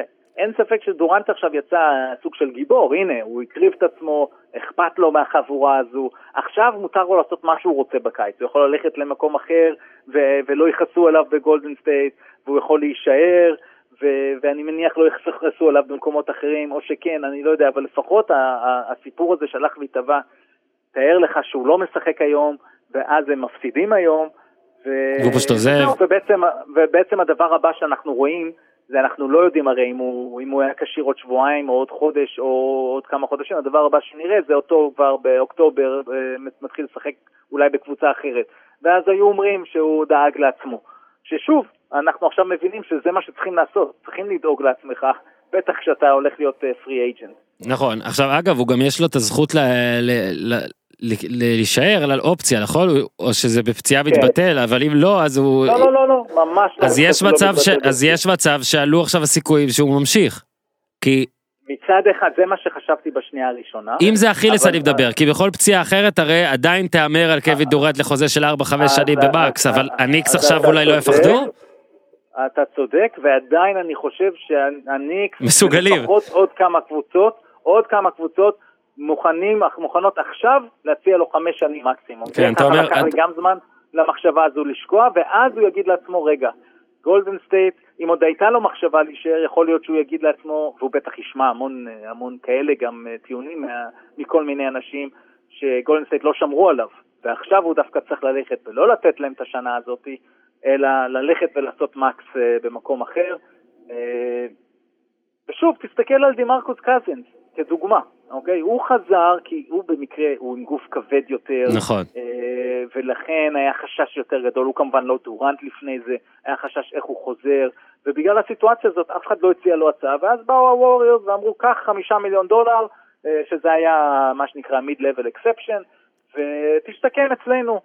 ו- ואתה רואה שהוא חזר, ולאט לאט הוא התחיל לחזור, והתחיל לחזור להיות, להתקרב למה שהכרנו ממנו, ו- ואז הייתה לו פציעה אחרת, אבל היא כנראה גם קשורה, זאת אומרת הרגליים אולי לא חזקות, אבל אנחנו לא יודעים, אוקיי? אולי הוא פציע, אבל אני רק אומר, זה, ואז קזנס בעצמו אמר שהוא כבר הבין שהמשחק הזה אפשר לקחת אותו ממנו כל כך בקלות. זאת אומרת שאנחנו עכשיו בסיטואציה שנבין כמעט כל צעד שדורנט יעשה. אם הוא ייקח את האופציה בשביל להבטיח את ה-31 מיליון, ליהנות מהשיקום המצוין שגולדן סטייט יכולה להציע לו, ואז עוד לחזור אליהם לקראת הפלייאוף, אני מניח, שוב, וגם בוא נחכה לה- להודעה הרשמית שמדובר בקרע וקרע מלא, אה, כי גם יכול להיות קרע חלקי, שאז אולי זה חצי שנה, ולא שמונה או עשרה. הוא או לא יחזור 12 למשחק. שיש למי שמצפה. אה, אה, זה, לזה אנחנו יודעים.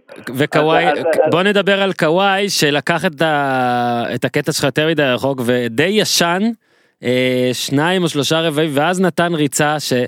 תשמע, לא, כאילו בסדר, אמרנו ג'ורדן ג'ורדן, זה כבר לא נעים. זה היה לא נעים, לא נעים, זאת לא הייתה נעים, ריצה לא שאתה אומר נעים. כבר בואנה, אני, אני, אני מפקפק בכל מה שאני יודע. אתה יודע, אה, קובי, לברון, אתה... שוב זה זה היה כל כך דומיננטי זה אגב היו. זה, אלה היו דקות שבהן אתה יודע כאילו עכשיו הולך הכל לג'ורדן ג'ורדן אבל הוא היה כמו שאנג צונג במורטל קומבט שהוא בכל התקפה התחפש למישהו אחר. זאת אומרת פתאום הוא עושה התקפה של סטף התקפה של לברון התקפה של ג'ורדן התקפה של קובי. וכמובן שכל הזמן הזה הוא גם עושה דברים בהגנה והוא גם סיים עם 12 ריבאונד שישה אסיסטים.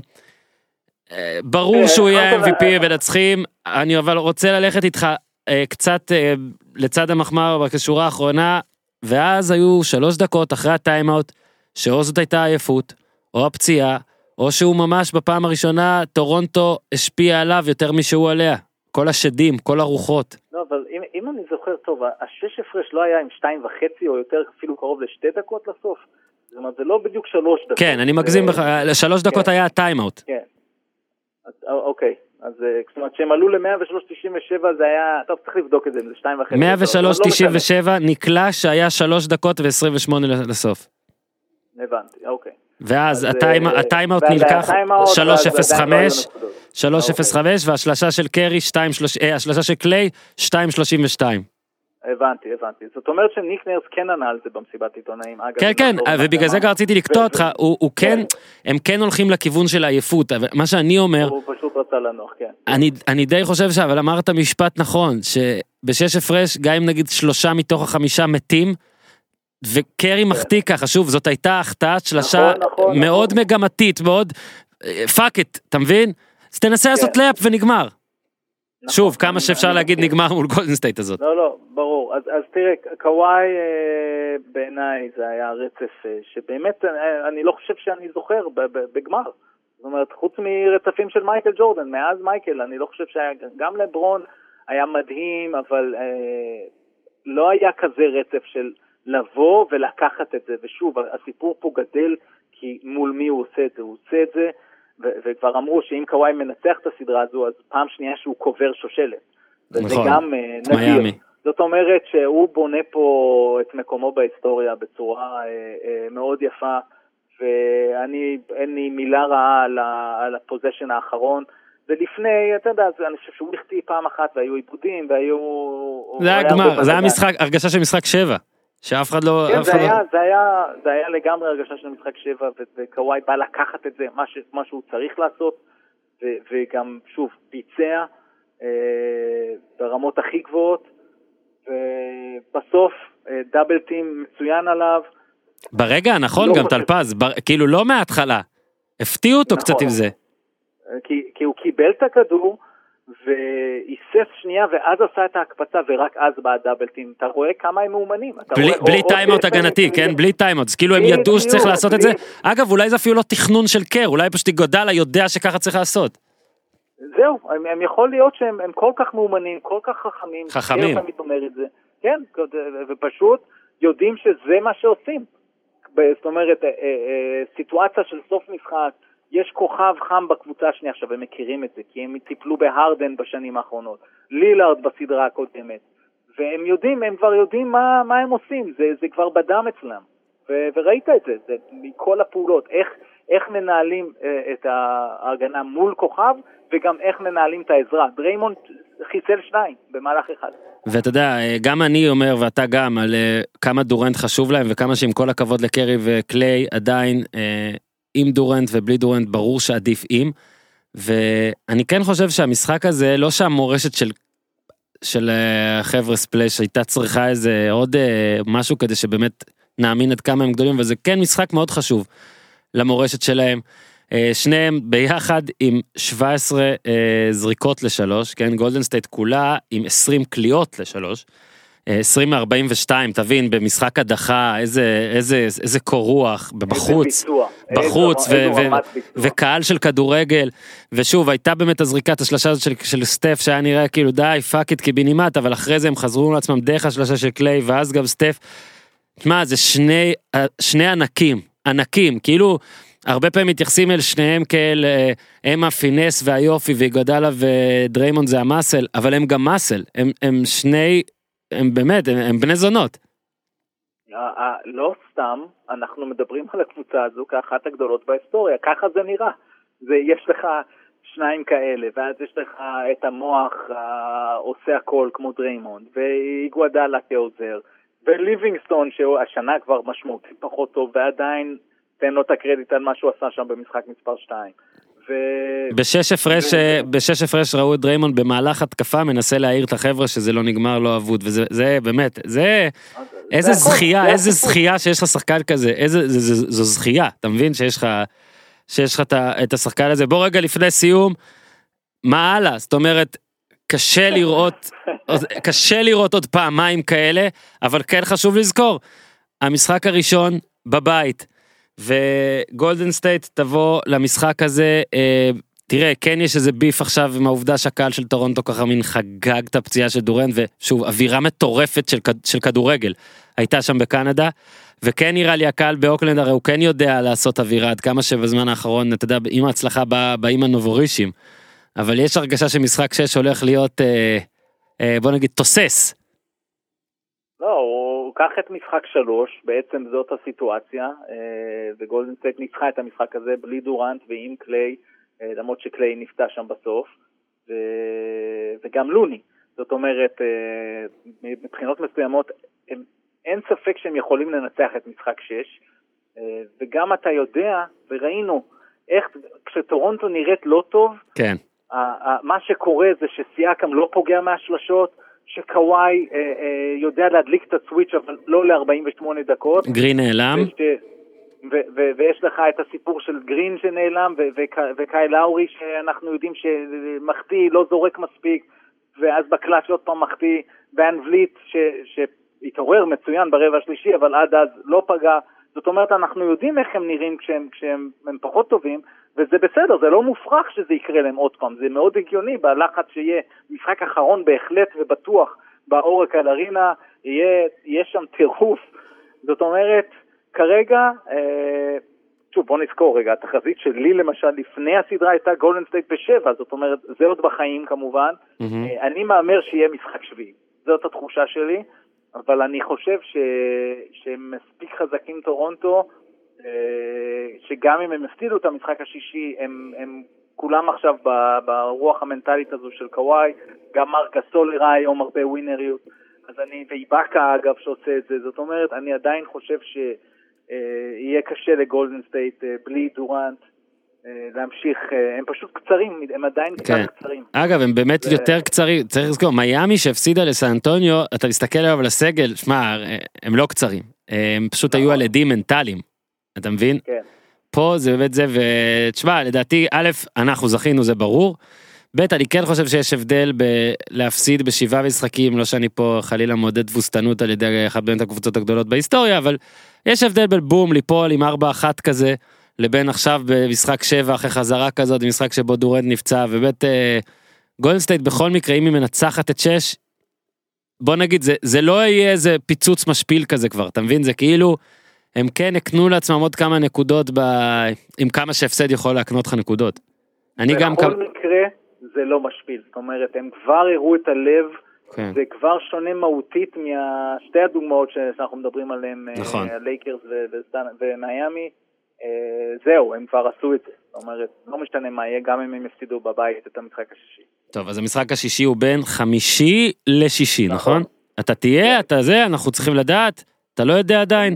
אני, אני, אני, יודע שאני אהיה באולפן לפני, אני לא חושב שאני אהיה בשידור עצמו, שוב, אלא אם, אה, אלא אם הקואוץ' אה, יחליט אה, שזהו זה.